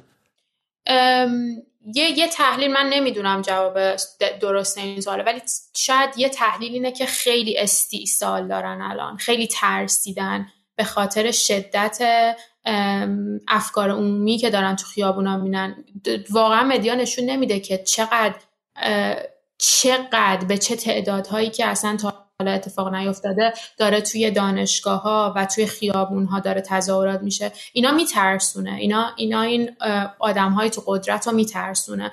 و به نظر من یه همچین پاسخی به چیک دانشجویی عجیبه که از شاید شاید از شدت استیصالشون باشه و ترسشون باشه که نمی‌دونن چیکار باید بکنن. برای و, و فکر کنم آقای زینالی هم گفتن و من با این تحلیل موافقم که یه فاشیزم اوریان رو یه بدون نقاب ما داریم فاشیست به این معنا که واقعا هیچی رو تحمل نمی‌کنن. داریم تو غرب می‌بینیم که داره اتفاق میفته حالا این تصاویری که من دیروز از تظاهرات لندن خودم با موبایل خودم گرفتم و حالا فکر که همینجا متوقف شیم و مخاطبان رو با دیدن بخشی از این تصاویری که من در ادامه خواهم داشت تنها بذاریم. اگر سخن پایانی از خانم دوتاقی بفهمیم که در خدمت شما هستیم وگرنه یواش یواش از مخاطبان خدافزی کنیم. ممنونم از شما و مخاطبانی که تا الان با ما بودن و ممنونم که امروز منو داشتین اینجا. خیلی خیلی ممنون. امیدوارم که باز هم در برنامه بعدی در کنار شما باشیم و بتونیم به شکلی یک جبهه دیگه باز کنیم. اون هم جبهه‌ای که در بحث حقوق بین الملل و سعی کنیم که میگم اگه امیدوارم که یه روزی ایران نه ولی محور مقاومت یا جنوب جهانی اگر بتونه صدها هلیا دو تاقی داشته باشه چه بسا بتونه یک ارتشی داشته باشه که در اون جبهه حقوق بین الملل هم بتونه بجنگه و اینقدر اون رو خالی نذاره و اینقدر واگذار به صاحبان قدرت و نیروهای امپریالیستی و استعماری نکنه. شبتون بخیر و از اینکه تا اینجا با ما بودید از شما تشکر می‌کنم خانم دو تاقی سلامت باشین. خدا بسیار عالی. حالا ما دیگه برنامه رو تقریبا دیگه باید تموم کنیم از اینجا بعد ولی من واقعا دوست دارم که این تکایی که از تظاهرات دیروز بود رو به شما نشون بدم و حالا چند حرفم در پایان درباره وضعیت امروز بزنم. وضعیتی که امیر عبداللهیان ازش به عنوان بشکه باروت یاد برد و گفتش که منطقه مثل بشکه باروت در حال انفجاره و ما شبسته همین تصاویری که به شما نشون میدم دونه به دونه چند کلمه بگم. اگرچه مطالب خیلی خیلی زیاد دیگری رو دوستان آماده کرده بودم ولی مطمئن نیستم که بخشی که اینها رو به شما نشون بدم. از تظاهرات های خیلی خیلی گسترده که داره در جاهای مختلف میاد اما شاید فردا برنامه زودتر داشته باشیم و باز برگردیم به مسائل نظامی قضیه و قضیه رو از اون بود هم دوباره بهش برگردیم. چون حالا سوالات نگرانی ها و چیزهای دیگه هم در اونجا وجود داره. اما من به به دوستانی که از منظر محور مقاومت به قضیه نگاه می‌کنن و این روزها شاید کمی نگران باشن از خودشون بپرسن که چه اتفاقی قراره بیفته آیا مثلا اسرائیل آیا در حال اینه که در حال نابود کردن بخش های از غزه است؟ آیا طرح به شکلی طرح نیم کردن غزه داره اتفاق میفته. اگر مثلا اگر حزب الله وارد نشه چه اتفاقی میفته و غیره. و من فقط خواستم که این نکته رو بگم و خیلی خیلی مهمه که مقاومت از من و از شما بسیار به اون منطقه حساس تره. مقاومت از من و شما به جانهایی که هر روز داره از دست میره حساس تره. چون اگر این جانها برای ما فلسطینیانی هستن که ما نگرانشون هستیم برای مقاومت برادران خواهران بچه برادرها و بچه خواهراشون هستن و نیروی مقاومت بومی همیشه حواسش هست. اینا میگم همیشه فرق خیلی مهمی بین اینها و کسایی که به شکلی از جاهای مختلف جهان میان و مثلا می‌خوام به جنگن جنگنده های بین الملل هستش. این اینکه اینها براشون بوم خیلی مهمه جمعیت بومی خیلی مهمه. هر مسجدی که از بین میره هر کلیسایی که از بین میره کلیسایی است که این اعضای مقاومت از بچگی از کنارش رد شدن و باهاش خاطره دارن و و عزیزشونه و مثل شما در شهرهای مختلفی که هستید در ایران چه حسی دارید؟ برای اونها خودشون می‌دونستن که اسرائیل چه نیروی مخوفی است. اسرائیل نیرویی است که حتی به قول خانم هلیا دوتاقی اساتید دانشکده حقوق هاروارد و آمریکا هم مجبورن که دیگه محکومش کنن. پس چرا مقاومت این کارو می‌کنه؟ و به نظر من مقاومت اونقدر هم روی کمک ایران یا مثلا حتی به شکلی حشد شعبی یا حتی حزب الله هم لزوما حساب نکرده. اگرچه از اونها می‌خواد بیاد. مقاومت روی نیروی خودش اون چیزی که می‌دونه حساب کرده و و می‌دونه که اسرائیل به این راحتی نیست که بخواد وارد شه. اسرائیل بخواد بمباران کنه شمال رو تمام کنه و بعد بخواد وارد شه و, و با نیروی زمینی وارد شه. به این خبرها نیستش. ادعی که گمان می‌کنن که پاکسازی غزه از حماس اتفاق خواهد افتاد. به نظر من خیلی رسمی بخوام بگم خیلی معدبانه وارد به شکلی پروپاگاندای اسرائیلی رو خریدن. این حرف ها حرف هایی که این روزها میشنوید باید به شکلی همه رو با با دیده شک نگاه کنین. چون اینها اولا حرفهایی است که یک اسرائیلیا برای من و شما می‌زنن که ما اطلاعات غلط بگیریم. دو برای یه افکار عمومی خودشون می‌زنن که اونها به شکلی فعلا آرام شن و یه مقدار از این خشم شدید بیان بیرون. سه باز می‌خوام. سه سه این حرفا رو برای می‌زنن که درون خودشون به وحدت نرسیدن. بله بخششون میگه باید بریم وارد جنگ زمینی در اونجا شیم. اما بخش دیگه میگه که اگه جنگ زمینی شیم بچه‌مون از بین میرن. فقط یک نکته رو شما باید در نظر بگیرید. اونجا فقط 15 هزار نیروی مقاومت نیستن که آماده شهادت هستن. و در تونل ها منتظر همه لحظه شماری می‌کنن. بقیه کل غزه هم, مقاومت های بالقوه هستن. خیلیشون می‌تونن باز هم ادامه بدن. و بعد در مقابلشون چه کسانی هستن؟ ارتشی هستن که جنس زندگی و فرهنگ و سبک زندگی متفاوت دارن. اینها اگر فردا جنگ تموم شه اولین کاری که می‌کنن باید یک ماه به هالیدی برن. برن در یک جایی آفتاب بگیرن باید برن یک جایی چه می‌دونم دو تا لیوان ویسکی بذارن بالا که طعم تلخ این روزها رو فراموش کنن. و همین یک زندگی دنبالشونه. حقوقهای 30 40 50 60 هزار دلاری در سال می‌گیرن. چه کار داره به مقاومتی که براش یا مرگ یا زندگیه؟ اگر به جنگی کشته میشه اگر بمونم در شرایط فعلی زندگی سختی داره که مثل مرگه. خب برای همین دو تا نیرو با هم برابر نیستن. و اون 15 هزار نیرویی که از مقاومت بهش مرتب در مطبوعات اشاره میشه شما نباید ضرب در 10 بعد ضرب در 20 ضرب در 30 بکنید تا بفهمید که برابری نیروها چیه. اون 15 هزار نیروی مقاومت معادل 400 هزار نیروی اون طرفی هستن. خب یک نکته اینه. برای همین اگر هم وارد چند به شکلی نیرو مقاومت چون گفته میشه که قراره که غزه رو تحویل PA یا Palestine Authority بدن. بعد این غزه که طرف تحویل Palestine Authority میدن مقاومت چی میشه؟ از اونجا بلند میشه میره.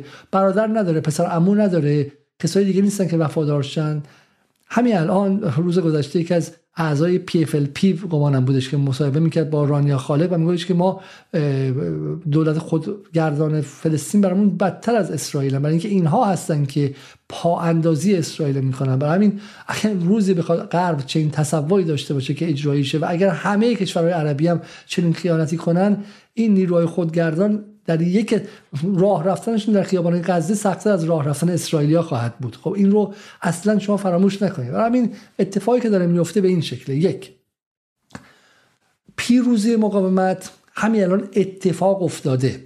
دقت کنید مقاومت اون سه امتیازش رو از بازی رفت گرفته. کافی در بازی برگشت با یه امتیاز خیلی بد مثلا شکست نخوره. کافی که یک اتفاق غیر عادی نیفته.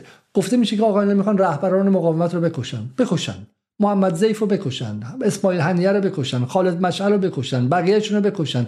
این غزه پر از محمد ضیفه غزه پر از محمد ضیفه برای این قصه هایی که در روزهای اول ساخته شد توسط بویژه کسانی که افکار میلیتاریستی دارن و اینجاست که میلیتاریزم مقاومت رو نمی‌فهمه. اینجاست که میلیتاریزم از فهم بدیهیات مقاومت عاجزه. خب صد محمد زیف رو بکشن. قضه هزار محمد زیف به جامعه تحویل خواهد داد به, به فلسطین تحویل خواهد داد. اصل قضیه اینه. کسی که تونسته 500 کیلومتر مترو با دست خالی بکاره بکنه و درست کنه از غزه کجا می‌خواد بره؟ کجا می‌خواد بره؟ اصلا به یک لحظه به این فکر کنید که با دست خالی کسی که 500 کیلومتر تونل در اونجا کنده این آیا این نیرو شکست پذیره؟ آیا این نیرو به محمد ضیف وصله؟ برای وقتی که شما قصه هایی میگی narrative هایی میگی و تو خود این narrative ها گیر می‌کنی و زیاد باور می‌کنی فکر می‌کنی که آه الان اسرائیل می‌خواد بیاد اونوار میشن حوزه گازی پیدا کردن. ای وای اسرائیل توی مقاله در فلان جا توی Foreign Policy و Foreign Affairs نوشته که دیگه ما می‌خوایم بیام شما رو بگیریم. غلط کرده بگیره. مگه دست اسرائیله؟ مگه تا به امروز مگه تا به امروز در این 75 سال آن چیزی که اسرائیل خواسته شدنیه که شده که الان بخواد از اینجا بعد بشه؟ خب برای همین یک مقاومت از وضعیت موجود آگاهه و وضعیت موجود در دراز مدت یک پیروزی غیر قابل بازگشت. جمله آقای خامنه‌ای دقت کنید. پیروزی غیر قابل بازگشت و شکست غیر قابل ترمیم برای اسرائیل. چرا؟ چون اگر ما حدس می‌زنیم با این جمعیتی که در لندن شما دارید می‌بینید خب و جمعیتی که داره در شهرهای دیگه هم آغاز میشه در لس آنجلس روز تظاهرات بود در شهرهای دیگه هست. و میگم این یک هزینه سنگینی برای اسرائیل و هر روز که داره از به شکلی از جنگ برای اسرائیل میگذره یک میلیارد دو میلیارد سه میلیارد هزینه اقتصادی برای اسرائیل یک جماعت زیادی از حقوق بگیرا و شرکت ها و به شکلی گروه های مختلف در اسرائیل سر کار نمیرن. مثل تعطیلی کامله. و همین تا جایی می‌تونه تحمل کنه. غزه نه غزه می‌تونه تعطیلی رو یک سال دیگه تحمل کنه. ایران زیر تحریم تعطیلی به شکلی کرونا رو خیلی راحتتر تحمل کرد. ورشکست نشد. ولی انگلیسی که هر روزش کار می‌کنن و بانک ها نیم ساعت تعطیل شدن ورشکستگی سر کرونا بیچاره شد. چم چیزی که میگن به عنوان یک بدهی جنگی و باش رفتار کنن. برای که الان inflation و تورم اینها اینقدر زیادش می‌کنن در کنار اوکراین. بحث چیه؟ بحث اینه که این هفته پیش 100 هزار نفر در خیابان‌های دندن بودن. این هفته 250 تا 300 هزار نفر بودن. هفته دیگه اگه ادامه پیدا کنه میشه 400 هزار نفر. و هفته بعد و هفته بعد. اینها کسانی هستن نگاهشون کنید. اینها کسانی هستن که دروغ های اسرائیل درباره اینکه بیمارستان رو خود فلسطینیا زدن رو باور نکردن.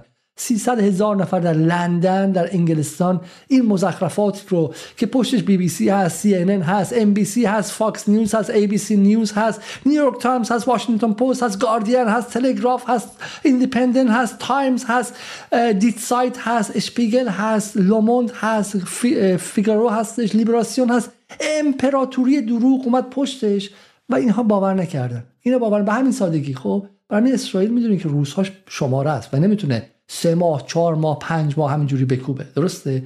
دو هفته دیگه باید تموم کنه سه هفته دیگه باید تموم کنه چهار هفته دیگه باید تموم کنه. جنگ های اسرائیل چند روزه بوده؟ با لبنان 33 روزه بوده با غزه 22 روزه بوده جنگ قبلیش 28 روز 30 روز بوده.